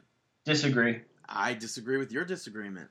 I love the start of the match where you break it down and then you end up having Braun facing off against Lesnar. They are looking one on one. There is no security, nothing separating these two from beating the beating each other up. And then they are about to, but then Samoa Joe and Roman Reigns blindside them. The crowd goes from cheering so loud for this to quieting down. But then Braun and Lesnar clear the ring again so they could finally face off again. The crowd wants it even more, and they get it. They finally get that spot where they're going at it with each other, and I love that. I love that where you start to give the fans something, and you make them want it, and then you take it away, and then you give it again, and they want it even more, and they get it. I love that aspect. I love that start. Um, the one thing I don't love, and I think that you'll agree with, we'll both agree with this, we had a barricade spot. We had another barricade spot with the spear going through it, and yeah. yeah, But I, I mean, but everything else though, like with I, we just saw somebody get thrown, get hit with an office chair once before. yeah, But we saw it again in this match. I, was it two times maybe, or did he hit two people? I think he threw it at two people. That I popped again for that spot. Yeah, I love that chair spot, and I love the fact that Braun power slammed Lesnar through not just one, but two tables, and then flipped over the table onto Brock Lesnar. Which Causing- uh, I thought the aftermath of that was stupid. So I agree with you that that where they started to get really concerned with Brock Lesnar's health, uh, and they had to stretcher him Oh, out. But but even before that, just getting the table off of him, they're like, oh, Brock Lesnar's legs could be shattered. They could be completely broken. So let's roll the table still on his leg, off his leg. Like, would you Hmm. not think to like get a bunch of people to lift the table off? Yeah, but you got to work with what you have at times. Uh, you still 100% could have lifted the table off. hmm So, and then Brock gets carted out, which yes is good because he gets him out of the match. Yeah, it takes him out of the match for a while. It gives, Your eyes, it gives him like the ten minute break or whatever that he needs. Yeah. I mean, it takes however it puts long it all really eyes was. puts all eyes on everyone else for a little bit instead of just strictly Brock Lesnar. And I'm I'm a okay with that spot. And then Brock Lesnar, uh, this is uh, yeah, Brock Lesnar returns, and then him and Braun, he gets the better of Braun in this aspect. And then you have the coquina clutch being locked in on Lesnar, where you're like, this is where everything started to break down, where you're just like, who's going to win? Who can like right now? It could be anyone. Brock Lesnar could have won right at when he reta- uh, came back, but now you have him locked in that the coquina clutch, which he has passed out to in the past. But then it falls down to Roman Reigns hitting him with the Superman punches, but then ending with the F5. Well, didn't Oh, and well, then didn't Lesnar counter the coquina clutch into the F five, and then Reigns? Yeah, and then Reigns got into there. I was just going to mention with uh, uh, Roman Reigns using the steel steps on Braun Strowman, busting him open. Uh, that looked like it, it was painful because when he hit him, he wasn't holding the steps really properly. Like he hit him with the looked like the corner of the steel steps, catching him on the side of the face, causing him to bleed. What do you think of? uh Yeah, it was a weird spot that he got cut. Like it was just like after he hit him with it, you could tell that he didn't mean to hit him on the corner Yeah. like that. Yeah. What do you think though, where Reigns hits all those Superman punches and then it gets scooped into the F five? I'm fine with it. Brock Lesnar's a beast. He's not, Rom- so I mean, Roman it- Reigns. huh? So is Roman Reigns. I don't see him as much as a as a beast. Roman as- Reigns did exactly what Brock Lesnar did at WrestleMania, but better. Yeah, He, he retired Undertaker, quote unquote. I I don't. I think that I'm totally fine with this. The Superman punches, Superman punches, and then getting hit with the F5. I think this is just the same as him facing Braun Strowman, where he hits him with the Superman punches. Braun Strowman doesn't go down, and then Braun Strowman has his little uh, comeback. I think this is the same. I don't think that it makes Brock. I don't think it makes Roman Reigns look weak. It just makes him look defeatable which I think when you're facing Lesnar, when you're facing Braun, you're supposed to. When he's facing someone like Samoa Joe, definitely not. If Samoa Joe doesn't go down for this Superman punch, then I am concerned. If it's Lesnar and Braun Strowman that don't go down, or even Big Show, I'm okay with that. So, Hmm. um, yeah, so this match, Brock Lesnar retained. I loved it.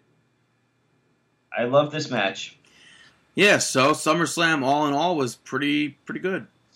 Yeah, pretty pretty good. Um, Uh, like, obviously, there was things we would have changed about it, but I yeah, some things I would. coming off of last year's SummerSlam with Brock Lesnar defeating Randy Orton by knockout.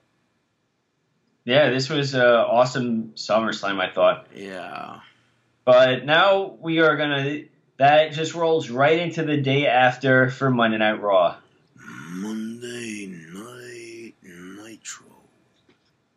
Which Uh, kicks off with the Beast Incarnate and Brock. Le- I'm- mean, and Paul. and Brock Lesnar, you know, decent, uh, Paul Heyman. you know that nickname Paul Heyman has.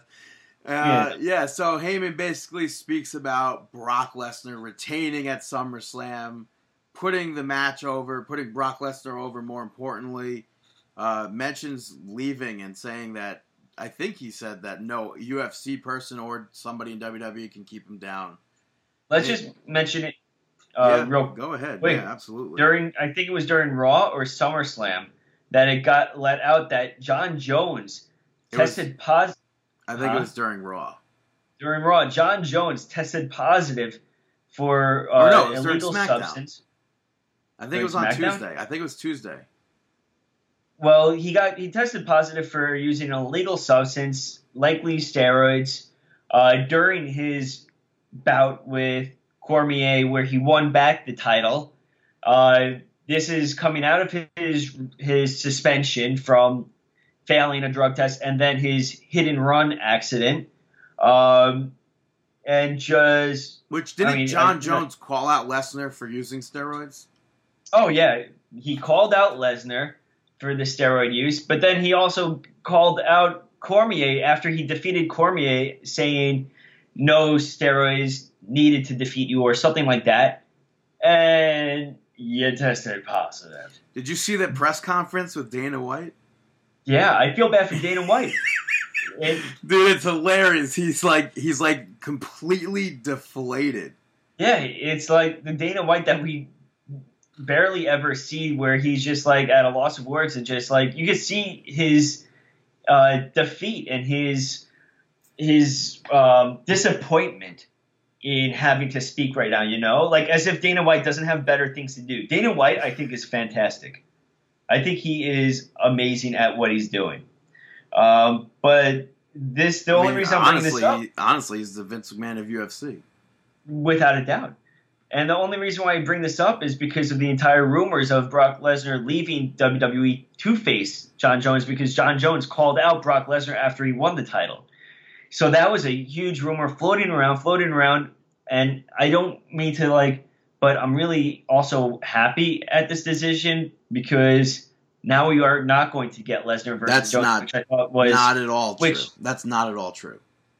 what That we're not going to get Lesnar versus Jon Jones. I hope we don't There, because you John- know, dude, you know that there's such potential for it. no, Yeah, sorry. no. So I'm sorry. This guy is a criminal. I don't want as much as I don't want to see run it. accident, As much as I don't want to see it, WWE does what WWE wants, and and I think that And to top it off, they're gonna like first of all, Dana White in that interview said that this could potentially be it for Jon Jones. yeah, he's gonna. This could be. He's facing a potential four year suspension. So Brock Lesnar versus Jon Jones in WWE. People are. I mean, I don't want to see I'm that. sorry at all. for his for his past. I think it's not. No, no way in heck. I want to see that. I do not want wanna see John see it at Jones in. W. I do not want to see Jon Jones in WWE at all. I used to be a fan of his. Used to be a fan of his until he tested positive for all these things, and he was a criminal. And all the drugs. I'm sorry. I hope that this guy find. I hope this guy checks into rehab. I hope he gets clean. I hope he Rehab gets on the. I hope that he gets on a good path, a healthy path, and I hope he gets help because the road that he is on currently is not a good path, and it's not a path that leads to anywhere uh, full of positivity. Well, I hope he really well, does seek help. positive for. I do really hope he seeks help. But, uh, but help. that's but that's the whole thing in WWE. Clearly, they already made it clear that they don't care about Lesnar taking steroids, with that because they didn't suspend him. UFC suspended him. WWE's like, oh, he's still got to work this main event, yes, but uh, Lesnar so also him- doesn't have a criminal past. right? So with uh, Recently, a recent criminal past that was brought into the spotlight. so they have they don't care about part timers doing steroids. They don't drug test part timers. I don't know at what point Brock Lesnar's not going to be called a part timer. He's been working every week, it seems. I why you did you want to see this or no? No, I don't. But I'm saying both of them could be roided up in WWE as much as they want to be, and go on to face each other at a match at WrestleMania or something. I'm sorry. Uh, again, I don't want to see it at all. But there's all for you to say that it's like LOL, it's not going to happen. There's still potential there. no, no, no. I'm not saying it's not going to happen, but I really could- hope it doesn't. Right, but you could end up I- jinxing yourself. I really hope it doesn't because I will be so disappointed if WWE takes in this guy who is not on the not on a good healthy path right now. He is going to be he's on a slippery downward slope, and I hope that he recovers.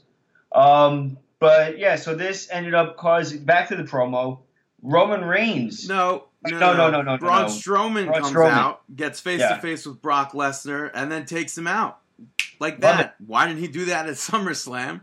He did. But he did those two power slams to him through the table, taking him out of the match. But Brock Lesnar was still well enough to get up, come back, and win. Yeah.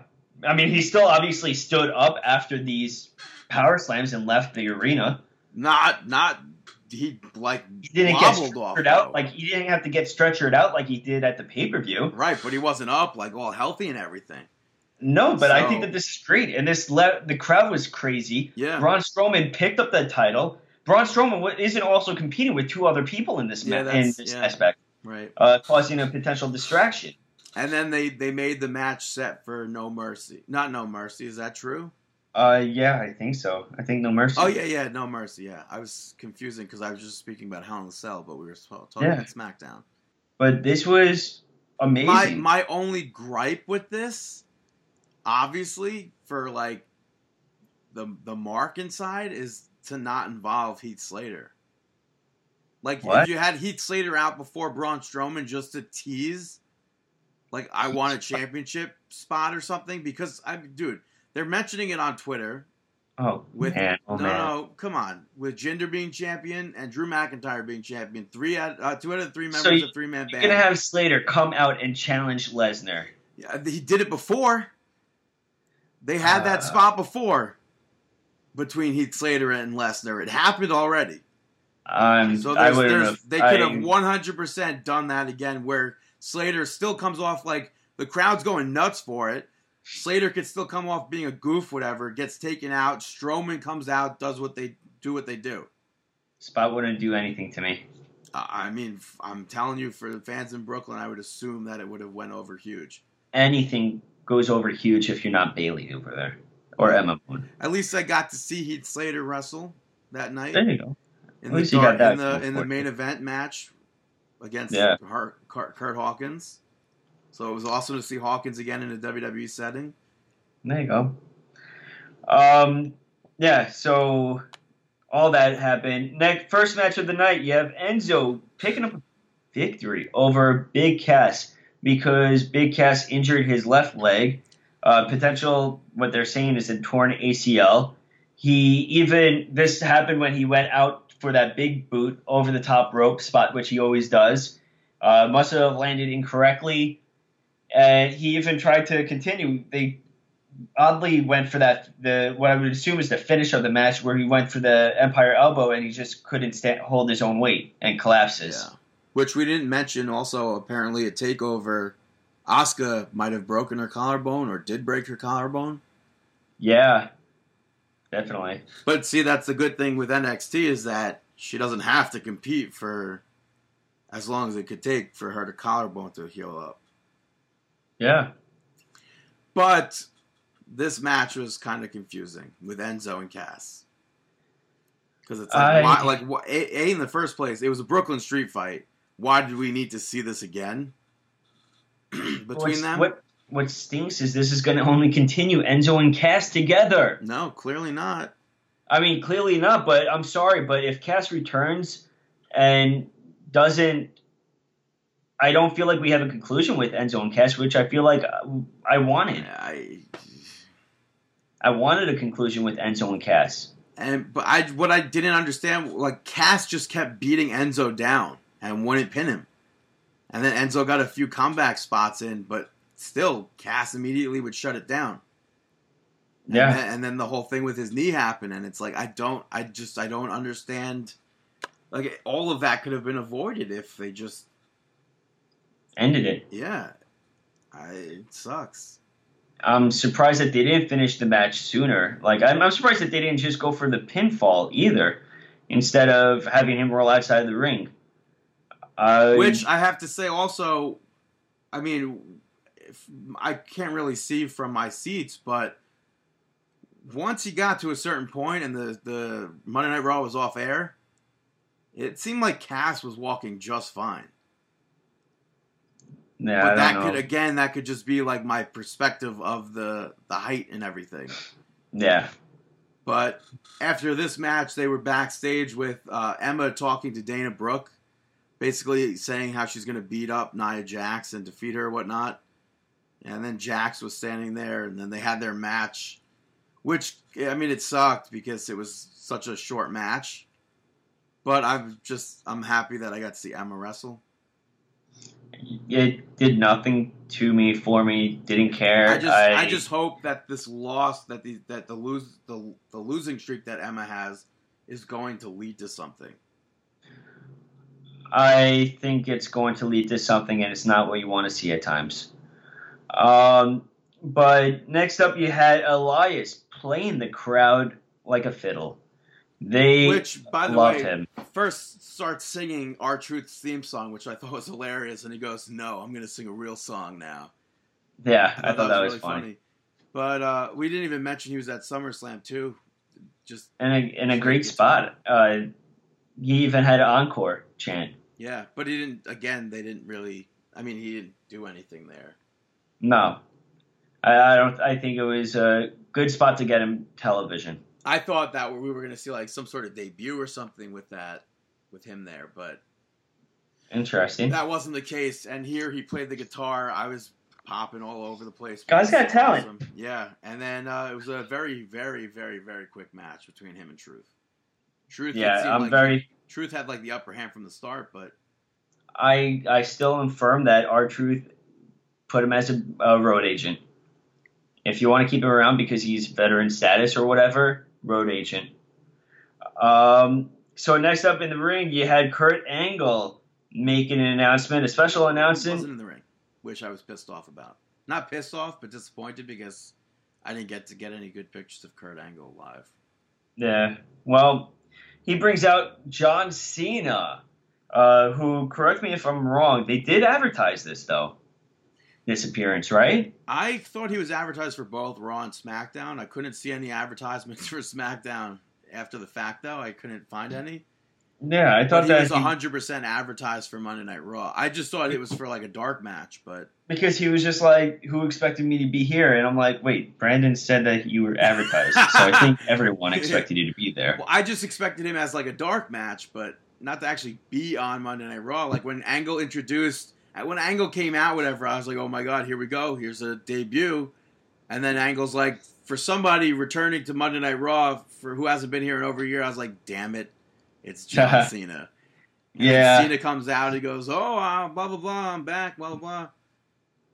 But uh, Interrupted by, uh, yeah, well, Cena, Cena said that he came to Raw to stand face to face with a certain superstar, which Reigns comes out, and it just so happens to be that's who he wanted to go face to face with. very convenient. They brought Very up the, convenient. They, they brought up the Twitter exchange between them, and Cena's like, "I didn't come here to talk." Takes off his shirt. They go face to face, and Miz and the Miztourage come out. Miz cuts a promo on both of them, which like Great promo. it was a somewhat similar in style to the one that he did on Talking Smack with Daniel Bryan, which happened a year ago yesterday. Yeah, Miz is shooting from the hip a lot more. Um, also, I just want to say it was really funny being there live. I mean, I'm sure I would have liked to see it in, on TV also, but John Cena gets booed a lot, and Roman Mhm. Reigns gets booed a lot, and I thought it was really funny with them just going face to face, and ev- like everyone was booing. I think there's a difference though.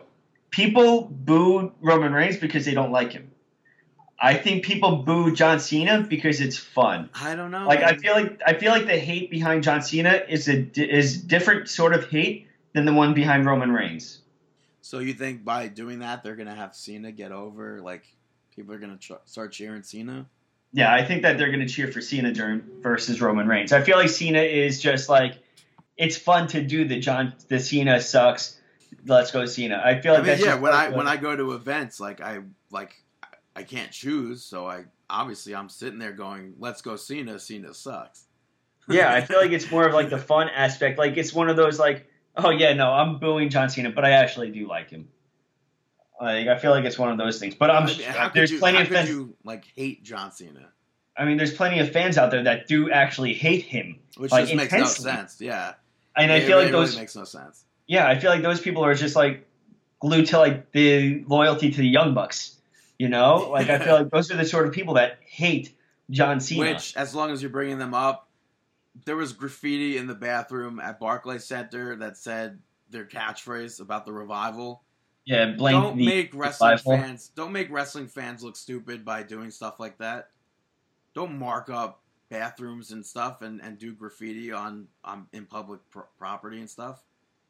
Yeah, That's just that makes us look look awful as as a group. They won't invite you back. Um, but and then as you mentioned with the how it is it it's tough to hate John Cena. They put out that entire video. Um, With the cellular. way, like, but yeah, Cricket Wireless. Like I don't know who is Yeah. using Cricket Wireless.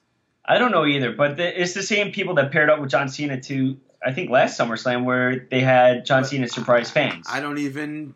I can't even. including Ga- Gavin Loudspeaker or whatever. which is why I don't believe that was a real thing at all. Because that kid is an actor. The kid that was used again in this, the the um, the kid that with he was mom? on the the kid that yeah, the one that was on no, not with the mom, the the kid with the longer hair. He was on the toy that toy show, I don't know. and he's all over on YouTube shows like eating food and trying food and stuff. Interesting. I'm, I think his name might be Toby, but I'm not positive. Well, I, I thought that this was an amazing video, very touching, very. Uh, it just shows how many people are really touched by John Cena, but also pro wrestlers. What kind of a connection that you have with all these fans, and John Cena more than anybody. He has over 500 wishes granted for the Make a Wish Foundation, and which is just the hearing- most of any of anything. yeah, he holds the record. And it just really shows the kind of character that he is who you should strive to be, you know? Like he he sets a perfect example for every pro not even pro wrestler, but every uh, celebrity that is in the spotlight and every person out there. I feel like he's a great role setter. Uh, he's a great role model. And I yeah, I the guy there's nothing not to respect with him. I, I'm sure there's a lot of pro wrestlers out there that will disagree because of politics, but I think the guy is a stand up stand up guy. You know? I mean, public John Cena, the one that we know on television, Yeah. is he's public. John Cena is a mensch. He's a mensch. All right, so let's get back to Monday Night Raw. so Uh, Miz and the Miztourage come out. Miz cuts an awesome promo. Cena proposes Miz and a member of the Miztourage team up to take on John Cena and his new tag team partner Roman Reigns. Reigns is looking at him like all pissed, like I'm not like what the hell? I didn't sign up for this. And then Samoa Joe comes out, which I was like, oh, they're about to do a three a six man tag. I thought they were about to like bury the hatchet there, and Joe was going to tag up with Reigns and Cena. And Oh, uh, that- really? yeah, that's what I like. I don't know why I wouldn't have expected that. There's three on Miz's side, two on the other side. I didn't see Fans were Reigns going and uh, nuts. Samoa Joe on fans fans side. were going nuts for Joe, and then Joe goes, "If anybody's teaming up with you, Miz, it's me." And yeah, then, every and then uh, Joe attacked. Um, who did he start? Reigns. Reigns and then Cena went after Miz. Didn't Joe attack Cena? Oh wait, maybe maybe. I think don't Joe. know. I think Joe attacked Cena, and then Miz and Miztourage joined in, and then Reigns. T- yeah, because then Reigns, because he had the coquina clutch locked in, and Reigns Yeah. hit the Superman punch. Oh, or did that happen in the match? Actually, yeah. I don't know. That happened. They all brawled, whatever. Which I, yeah, whatever. It was, it was a fine segment. I was fine with it. Yeah. All right. it's so, funny because I have not uh, this whole Raw. I would have changed things here and there, but I I was overall satisfied with all of it. Mhm. and, and it's been a long time before I like when I've gone to a live event like um, like Monday Night Raw or SmackDown, Mhm. not an actual house show, where I where I didn't like everything on the card. Yeah. Well, all right. So next up, you had uh, 205 in the ring. Mid- Gran Metalik, Rich Swann, Ali, and Alexander picked up the victory over Gulak, Nese, Davari, and Dar. Uh, Alexander hitting the lumbar check on Tony Nese. Tony Nese's airtime for that move I thought was pretty sick. I couldn't. I I thought that was pretty sick. but the only thing really to note here is that Noam Dar really kind of refused to get in the match. Mm-hmm. He didn't tag in, and uh, I was very, very pissed off here with the crowd because they cared more about the beach ball and doing the wave than the match. Yeah. It was very annoying. hmm Also, something very annoying at Takeover and further shows one, two, sweet. Oh, I, I don't mind that. No, that is very annoying. That was very, very annoying. Mhm. but I'm. I said it to don't- him. I said to Tony Nese last time we saw him. I cannot wait to watch you wrestle in like Madison Square Garden or Barclays, and getting to see him wrestle. It was like it's just it's awesome. Yeah. Well, all right. So next up, you had Rollins and Ambrose pick uh, And it's also cutting a little promo. also really cool to see Gran Metalik because the moves that he does are so like Mhm. nobody else does them. It's awesome. There you go. Well, Rollins Ambrose cutting a promo, saying, talking about challengers and everything. Hardy Boys step up to the plate. This turned into a match. Rollins and Ambrose taking on and picking up the victory over Hardy Boys. I think this match, I it was I really enjoyed watching this. Yeah, I, I, think I think a win over the Hardy Boys like it really helps the Shield look like a solid tag team Mhm. because they I mean the Hardy Boys are the Hardy Boys. yeah, So if you defeat them in that sense, it's kind of like the Cesaro and Sheamus working together type of thing. hmm But yeah, during this, instead of having Shield winning, I thought Authors of Pain could have debuted and taken out both teams here. Because both teams Um, both teams are super face. Authors of Pain would be heel, hmm so I think I think it would have been really really good to have them debut here. I think that I don't know. I I have to really put some time into it to think about where I want to see Authors in Pain. If it's SmackDown or Raw. But I mean, uh, yeah, and then I just I wish I would have had the opportunity to see Cesaro and Sheamus here, but Of course. Up next, you had Sasha Banks come out and celebrate the fact that she won the Raw Women's Championship. Alexa Bliss came out and invoked her rematch clause for next week, which hap- which just seemed like that was the theme for everything. Like we weren't Yeah. going to see Braun Strowman versus Brock Lesnar for the championship on Monday Night Raw. We're going to see it. Well, nor should you. Well, it would have been awesome to see that, but whatever. Uh, but Sasha Banks versus Bliss could have been this week. Something could have been this week with them. I I felt like of of the segments that uh, this was the the most disappointing one. Yeah, the weakest one. Yeah, it just didn't make any sense at all. Um, Yeah, it really it didn't. You had Bliss making fun of Banks, basically saying she's a four-time champion because she lost it three other times. mhm. But uh, and then this again would have been a good place for Bayley to come out in Brooklyn. She the only time you saw her was at Takeover. Mm-hmm. It's unfortunate, but whatever. Yeah. Up next was also unfortunate because earlier in the night, Jason Jordan went up to Kurt Angle and said he wants to wrestle tonight. He'll get back to Miz another time, but he wants to face Finn Balor. And Kurt Angle goes, Are you sure you're ready for that? Which he clearly wasn't. Yeah. Um, uh, which, again, they need to do something big with him. Otherwise, this is just going to be a train wreck. It's I think still- it was a still- train wreck from the Yeah, start does- with the it- awkward. does not make sense that they were like, oh, by the way, Kurt Angle, we're going to make you have a kid now. And that kid's going to be Jason Jordan. It just, Yeah. it- that sucks. But, and then for this match, the crowd again was ruthless for this. They're watching their, their Demon King, Finn Balor, wrestle, not, not caring at all.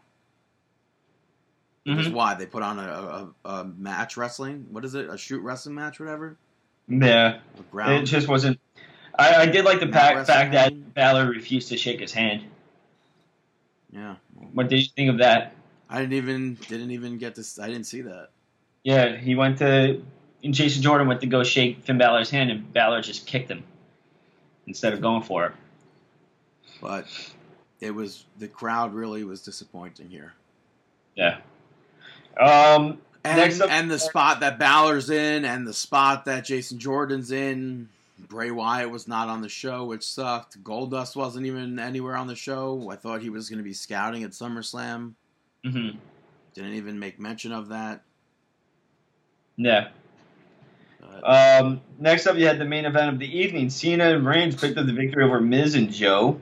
uh, which I thought was a standard match. I, I it was good, but it. ju- I mean, it, I don't want to say it came off as house showy ish, Mm-hmm. but like you know, Yeah. I did. I Yeah. did like the the tease of the Superman punch though. The the setup of Cena versus Reigns. Exactly. I think that's what the entire This is what I was. aspect of. Yeah. The the main takeaway was Roman Reigns accidentally hit Cena with the Superman punch. Yeah. Um, and I think the end of the match just came out of nowhere. And, Yeah. and I felt like because again, Cena I guess should have been more knocked out for the Superman punch, but mhm. but Yeah. yeah, so that's it, it did Night it did kind of come off as house showy, but Yeah, I understand what you're saying. Um, so that was Raw. Let's talk about some SmackDown. Um, kicking off with AJ Styles in the ring, speaking about his victory from the night before, yeah, only to be interrupted. Well, he reinstated the U.S. challenge, the Open Challenge for the championship. Yeah, Kevin Owens came out to accept. AJ Styles like, "You don't count. I've already defeated you." Shit, he Kevin Owens blamed Shane McMahon, said he got screwed at SummerSlam. Shane comes out. And then Kevin Owens argues with Shane about that three count where AJ's foot was on the rope. hmm AJ gets pissed and he goes, "You know what? Just give him the match. I did it once. I did it twice. I could do it. all- I could do it every time." And and uh, Shane says that this is your last chance at the U.S. title. as long as AJ is champion, Oh, he said as long as AJ is champion. I believe he said that. I didn't catch that part. I'm almost certain that's what he said. And then uh, Kevin Owens demanded that he gets to pick his own referee because he got screwed by the normal referee. He got screwed by Shane McMahon. So he wanted to pick his own ref, and AJ's like, just give it to him, Shane. I'm going to do it anyway. yeah. So that was that segment. Up next, you had Aiden English in the ring with the spotlight on, being the drama king, doing his whole shtick and everything, and it was interrupted by his spotlight goes out, and then you hear the piano of Bobby Roode. What was your reaction? Um, it was, I, you know, I didn't expect Bobby Roode there. I expected somebody else there. Mm-hmm. So for that aspect, surprised? Um, I feel like when Roode's music, well, when mu- when his music hit, I was like, I, I, I wouldn't say I was surprised or shocked or anything, but I was like, damn, this is awesome. Uh huh. But it was like expected. I was like, as soon as it happened, I was like, oh yeah, this makes sense. Because you saw him on the Well, no, Titan not even not even that. Just like to have, like, I thought somebody would either return or debut for that segment. hmm and then you had Bobby Roode do make his main roster debut. Yeah. But when I did, when I walked into the arena about like an hour before the doors opened, I heard Bobby Roode's theme song playing, which I didn't even realize. Like I, I like, I had like a moment by myself there to like process everything that was going on in my head, hmm and then all of a sudden I'm like, oh my god, damn it. I was like, they're playing Bobby Roode's theme song. That's like, I was like, maybe they're just like testing it, and it's such a good theme song that like, of course they'll use that to test the sounds or something. yeah. And then the doors actually, when the doors actually opened, you're walking through the arena and you look up at the the Titantron thing. They had Bobby Roode's graphic up there, and I'm like, maybe again, maybe they were just testing. You think someone messed up with this during like the practice one? One hundred percent. Someone messed up and left that on the screen. It should have as soon as somebody realized because it wasn't on like the Titantron, it was on the scoreboard. Uh huh. And as soon as somebody like realized that it was there, it cut from that to a shot of the live audience, which was nobody yet, to well, I mean, clearly enough people for it to have gone get posted to Twitter. I saw, hmm but uh, and then it just switched to a, a blank screen. Huh. But they should have definitely not been testing that with doors open like that, like the theme song in general. Yeah, I agree. Well, maybe they, maybe Bobby Roode was practicing the run. Which makes no sense. He Doing run didn't like they didn't do that was completely not necessary to put his theme song there. hmm Unless they were like unless they like get time down pat for that, like you have four minutes. Your entrance could take one minute or whatever and then do whatever. hmm But again, the doors should not have been open for that. They should have done it earlier in the day. Yeah. But it was a good debut for Bobby Roode on the main roster. Oh, big time. I mean, I feel like that was successful. He came out, the crowd loved it, and he hit the glorious DDT to finish the match. And then post match, he even had a little interview, Yeah, with Renee Young. which I was a fan of, and the crowd loved it. Yeah. So, Up Uh, yeah. next, Daniel Bryan was backstage talking to Chad Gable and said that he didn't just let Jason Jordan go to Monday Night Raw. And in exchange for that, he had Kurt Angle help him sign one of his friends. And as soon as he said that, I marked out. I was like, because like who? Like, come on. Obviously, it was Shelton Benjamin. hmm And uh, then Daniel Bryan brought out brought in Shelton Benjamin, who is now going to be Chad Gable's tag team partner. yeah. And they're like, "You could prove that you guys mesh well next week." And I'm like, "No, what the hell?" Like even when Nakamura came up to the main roster, he had that dark match yeah. against Ziggler. Like they could have given like what the hell, man? I wanted to see. I definitely wanted to see Shelton Benjamin make his return, in ring return in WWE. I'm sure. But I'm still I'm I'm happy that we just got to see that. It was cool. Well, did you? I, I I didn't mark for this moment or anything like that. It, it just didn't do anything. I don't know. I popped. I just think it's weird that like again they're going back to the whole tag team thing. hmm So.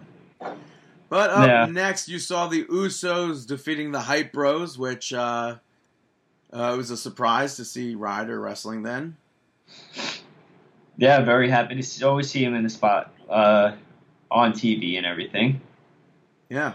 So and, uh, it just sucked because the crowd again here was more focused on beach balls mhm. Than the the actual match. yeah, And I just, Really? I, in, in the, the outcome of this, I just wish that New Day was on SmackDown. I just wanted to hear, "Oh, Brooklyn!" But I'm surprised that they weren't. yeah, Uh, especially the Brooklyn crowd hyping that this is where they won the titles and stuff like that. but it's also And- again where they lost the titles now. Yeah, but even still, just not to appear is a weird uh, decision. Yeah. So Um, I would have liked yeah. to have seen that, but again, the crowd sucked for this.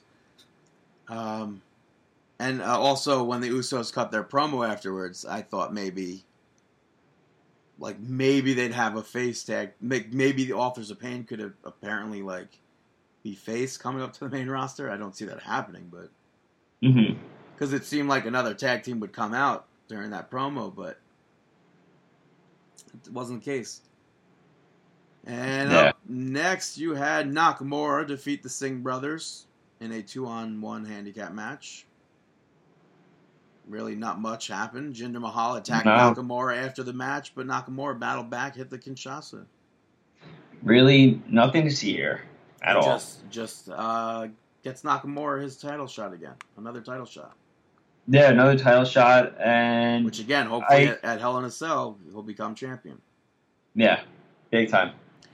Um, and then after this shindig, yeah, had Natalya doing a little promo, led into Becky Lynch and Naomi picking up the victory over Carmella and Natalya.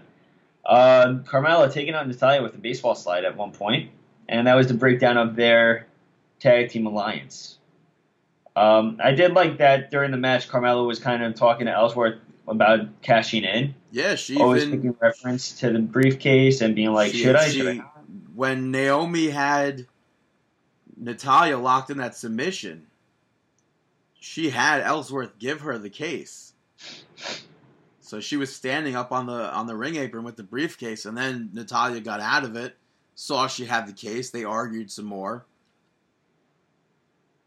So I thought, yeah, I they thought didn't, was, they didn't do any of those spots when they uh, were at the house show. I thought it was really good that they actually even like teased that.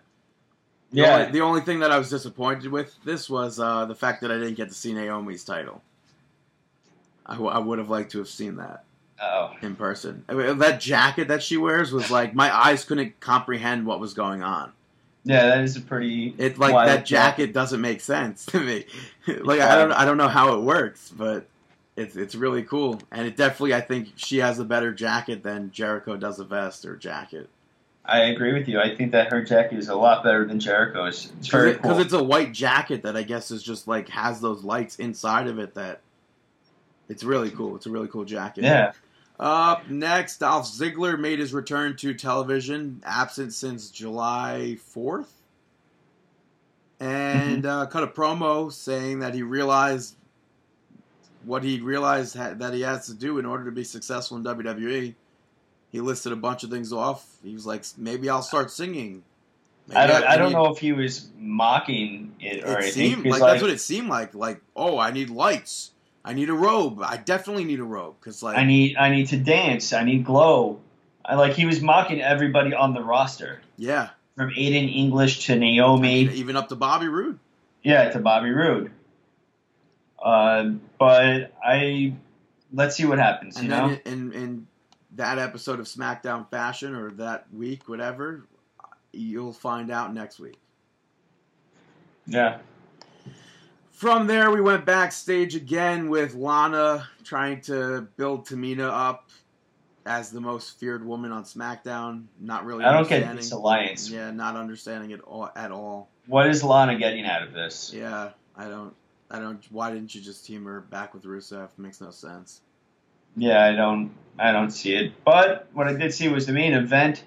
AJ Styles picked up the victory over Kevin Owens, the referee. Well, Kevin blah, blah, Owens was blah. searching all night long, Yeah, running into first- Sami Zayn. Sami Zayn's uh, he take he was like considered it, ran into him again. He goes, you know what? No. I thought it was funny though. Like he Kevin Owens wasn't r- wrong with what he was saying. He goes, you really haven't done anything. Uh, No. And then then Breezango basically volunteered for Which was funny. that. And he again he was like no, and then he tried to call them back. And like I guess he reconsidered it. But Corbin showed up. Baron Corbin said, uh, "If if you win the title, I want a shot." And he goes, "When I win the title, you'll get a shot." Yeah, So, and it's funny because, like, I mean, not funny, but I'm thankful that they had Breezango on SmackDown like that, and that I actually they wrestled in the dark match against the Ascension. I'm happy with that because they said Breezango returns in two weeks. yeah, So I, I guess they were just taking a break from doing the skits. hmm yeah. That's what I would assume. So I'm I'm happy that I got to see Breezango wrestle at least. Yeah. But this all led into Baron Corbin as the referee, uh, which during the match he ended up giving up that But- referee But even but even before that though, I I actually enjoyed Baron Corbin calling everything down the middle. Yeah, he was fine with it. It was really yeah, and then you had the one spot where Kevin Owens. I don't know if he did. From my view, I couldn't really tell if Kevin Owens touched the rope or not. yeah, I, I didn't know. They, it was a weird. Uh, I'm going to assume he didn't, but Baron Corbin broke up the calf crusher, and they argued. yeah, Shane I- I- McMahon, Shane McMahon ran down, got angry with Corbin for doing that. And then Corbin just was just like, "Fine, you want to be ref? Here you go." Which- and then that was pretty much the end of. Again, like I'm super satisfied with that. I'm happy I got to see Shane McMahon referee a match or just work in general. It was awesome. Yeah, So, and then Shane ended up uh, counting three for AJ Styles, which just feuds the fi- the fuel again for Kevin Owens versus Shane McMahon. yeah, which is a uh, match that's going to be a lot of fun to watch. So that is SmackDown. Moving take a on to just to do you want to do 205 live? Um, if First- you want to. Uh, just to just to cover it really quick, uh, they had Cedric Alexander and Gran Metalik teaming up and defeating Tony Nese and Drew Gulak again. Awesome seeing Nese. Uh, and then they had they were supposed to have a duel, Jack Gallagher versus Brian Kendrick, and then he sent out a clown instead, which turned out to be Rory Gulak. Did you know that? Uh-huh.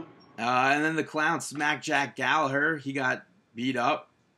He went to put him through a table. Brian Kendrick attacked him from behind with William III, and then put him through the table.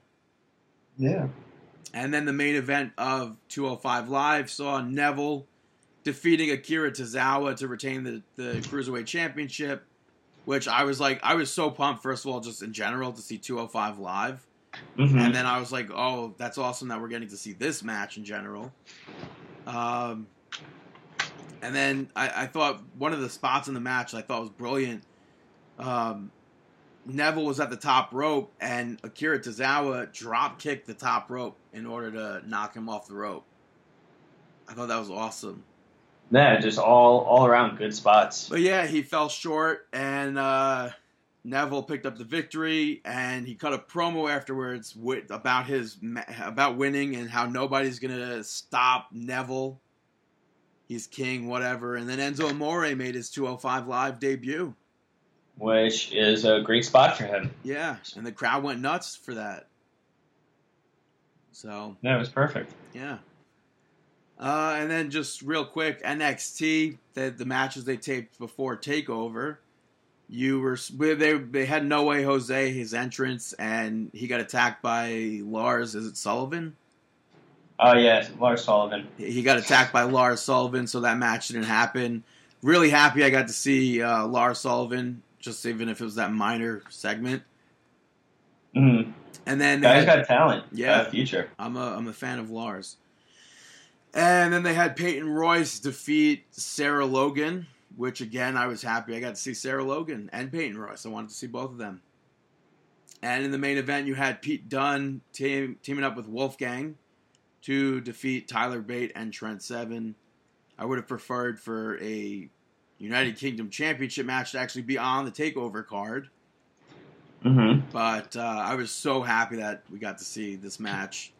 I, I am a fan of uh, British Strong Style teaming up though, Yeah, uh, which yeah. is something that a lot of people wanted to see happen. So hopefully, British Strong Style does remain a tag team.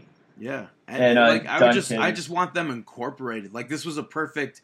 They main evented the episode of NXT.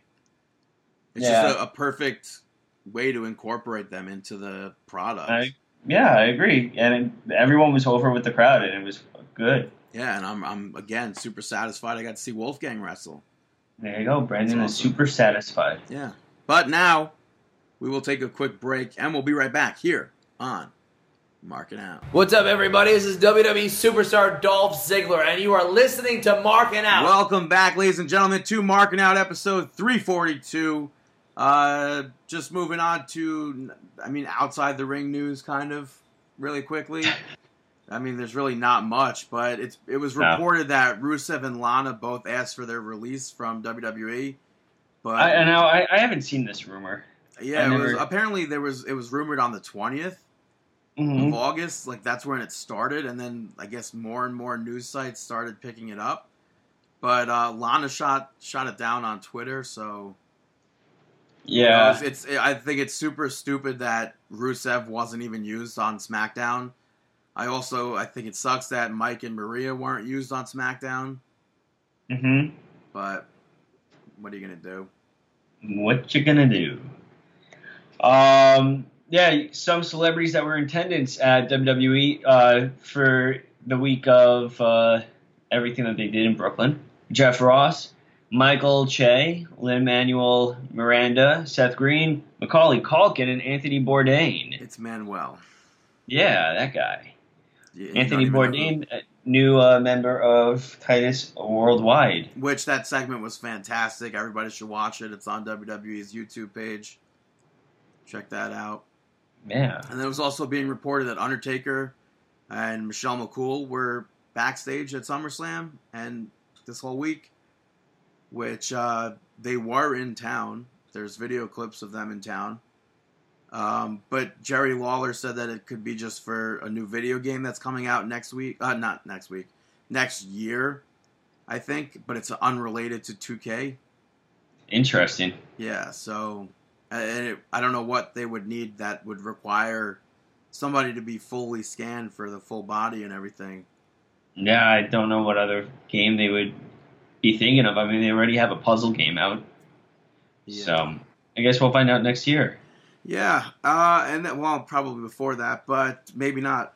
Um, and then the news last week that was definitely going to be my mark out moment of the week. Uh, I just forgot to mention it. They they released that The Rock did the soundtrack for 2K18. Um, and then I popped big time because Soul Soul Man by the Blues Brothers made its way onto the soundtrack. Yeah, they got a bunch of other songs: "Smoking" by Boston, "Runaway Baby" by Bruno Mars, and "Down with the Sickness" by Disturbed too. Yeah, and then a bunch of others. I'm, I'm actually because The Rock did it. I'm surprised there's no Elvis on there. Hmm. But uh, Surprise tracks. maybe it's like too much money or something. I don't know. But they released more names for the roster this week for 2K18. So you want to take A, B's, whatever? We'll just go. Yeah. Uh, AJ Styles, Bayley, Becky Lynch, Bobby Roode, Brock Lesnar, and Brutus Barber Beefcake. Which Bobby Roode's entrance, awesome. They have the crowd singing along with it. The only disappointment is that he turns the wrong way on the thing. There's like that, you know, that thing that he stands on, the circle Yeah. thing. Every entrance that I watch of his that he had that, it turns the other way that it's in the video. hmm Which I don't know how they like just make that. They don't like. I I don't know if it happened once that he did turn that way, but I couldn't find it. hmm But they also have Daniel Bryan, Earthquake, Eddie Guerrero, Edge making her debut in the game. You got Ember Moon. You have Goldberg, Greg Valentine, Ivory. Usos, Neidhart, Cena, uh, the Von Erichs making a return. Kerry Von Erich, Kevin Von Erich, uh, Kurt Angle making his debut. Well, not debut, return. Return. Just like return after 10 years or so. Yeah. Which it's awesome. They showed off both of them. I'm so happy that the wrestling machine version is that attire. And it's like 100% confirmed now.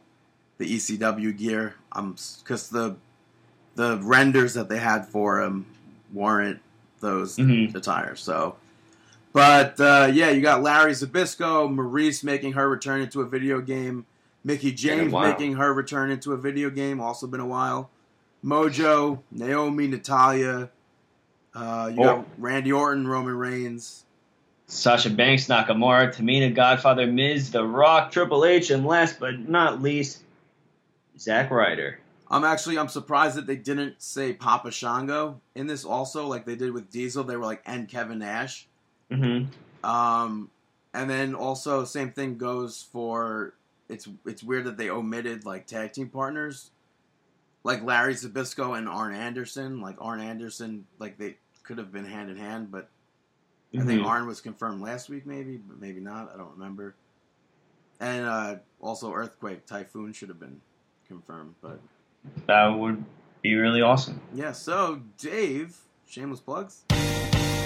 Shameless plugs. Thank you to the following people for promoting us in this week of professional wrestling.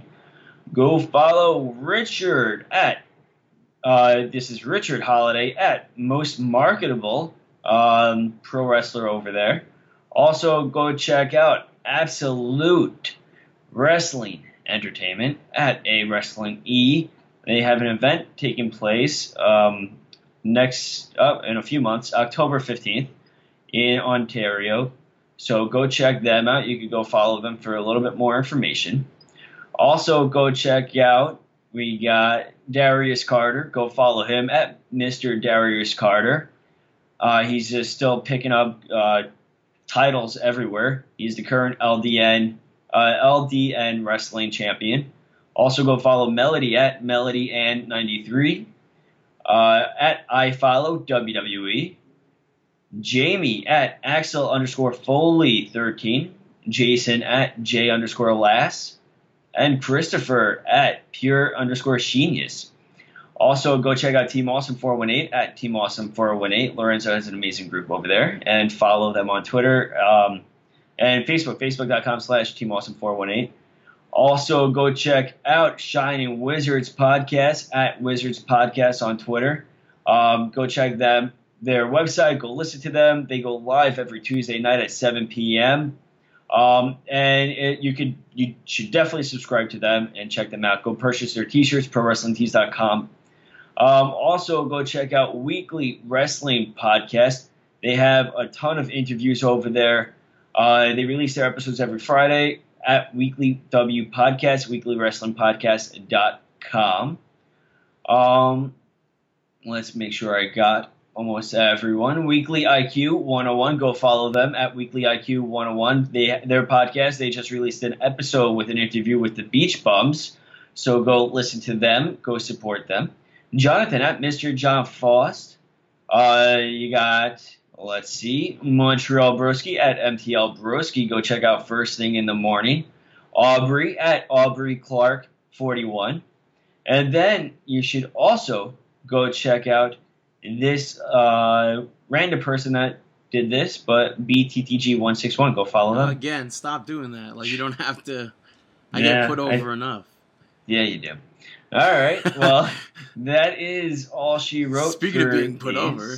Yeah. Hey, Brandon. Shameless shoutouts, plugs. Hey, vatos! Brandon, shout out! For the past two years, uh, after NXT Takeover, Triple H has been getting a shout out. So this year it's no different. Um, I really, I do, I really like going to those shows, and without Triple H, we wouldn't have had any of it. So definitely Yeah, deserve that someone- shout out. For all those people that put him down, saying he buries, he buries, he buries. Uh, look what, what he's doing. Yeah, uh, just on the main roster, not not really necessary to, for him to wrestle anymore in 2017. But Agreed. uh, next up goes to Taz because he killed it again. Another uh, special edition of the Taz show uh, after SummerSlam. I think it was on all the CBS radio networks, and the show's awesome. So if you're not listening to the Taz show, definitely you sh- you really should be. Get on board. Yeah, I definitely I'm such a fan of it, and it's really it's crazy how he crossed over into that. Mm. And last but not least is an anti shout out, which I think this now might have the most anti shout outs of anything. Any guesses? It's really simple. You should think about it. An anti shout out? Yeah, I'm just, I'm just gonna say it's, it's going to Bar- Barclays Center. Yeah. Yeah. It's it's one of the worst run venues that I've ever been to. Their social media account tweets out one time that the doors open. There's an email that was sent out apparently with another time that I never received. And then you get there and it's a completely different time in general that the doors are going to open. Have you contacted them at all and complained? No, I, I, complaint? I complained once before and I had never heard back. You should. I, I, I have no like. I really I hate Barclays Center. When they opened the the gates at Takeover, I literally saw people get trampled. hmm They opened one one little guardrail they moved, and then people just like it looked like uh, Black Friday mm-hmm. at Walmart. It was ridiculous. Yeah. I, I don't see how you expect people like there were children that that like could have gotten really injured, and luckily nobody got injured. But it's just it's absurd. It's a Yeah, it's a pathetic awful. venue, pathetically ran. It's garbage. But what are you gonna do? The content at least was decent. Yeah. More, more than decent. It was really good this weekend. So those are my shout outs. Now it's time for our Hour.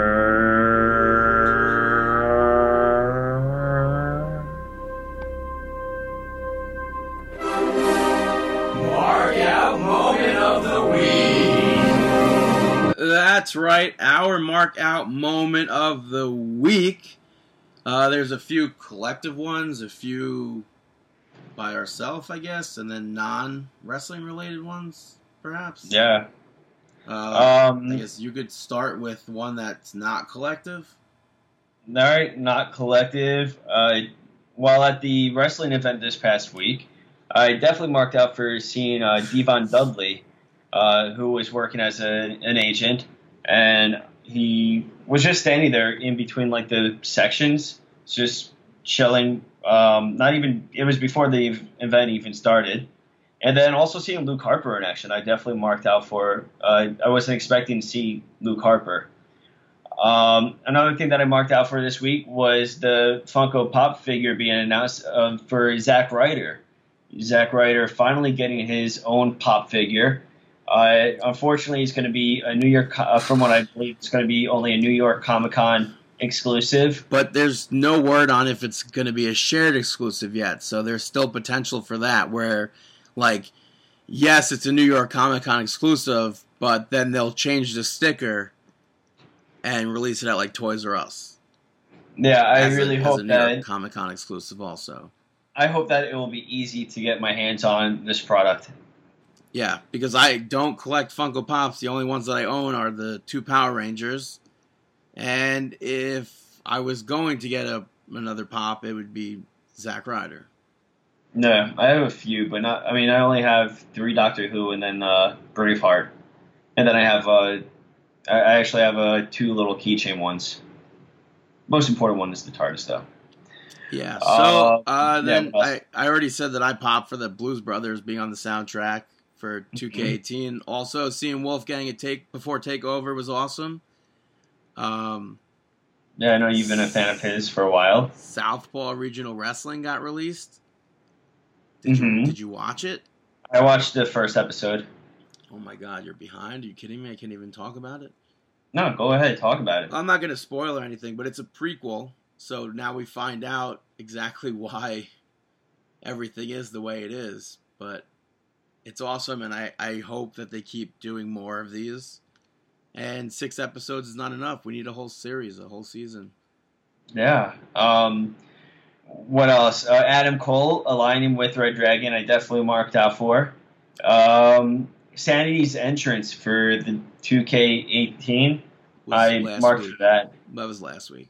Bam roasted. Yeah, but I don't think I mentioned it last week, yeah, did I? Yeah, we did. Uh, well, Bobby Roode's. Uh, in addition to that, Uh, out for that. I mean, outside of wrestling, though, I think the biggest one is the fact that Taylor Swift announced a new album, Yeah. and the first single drops tonight on Thursday. So to be continued with that. Still waiting for her to shoot us an email to be musical interlude. Uh, markingout1 at gmail.com. Thanks, Taylor. Yeah, so that was our mark out moment of the week, and that concludes our show, episode Thank you. Number 342. Check us out, iTunes, Stitcher Radio, Google Play, youtube.com slash markingout11, facebook.com slash markingout. Follow us on Twitter at markingout, at BTTG161, at Dave the Rave underscore MO. Shop for some t-shirts at prowrestlingtees.com slash markingout. Uh, am I missing anything else? Markingout.com. No, I think that's it. We wish you the, The best of luck in your future endeavors. Have a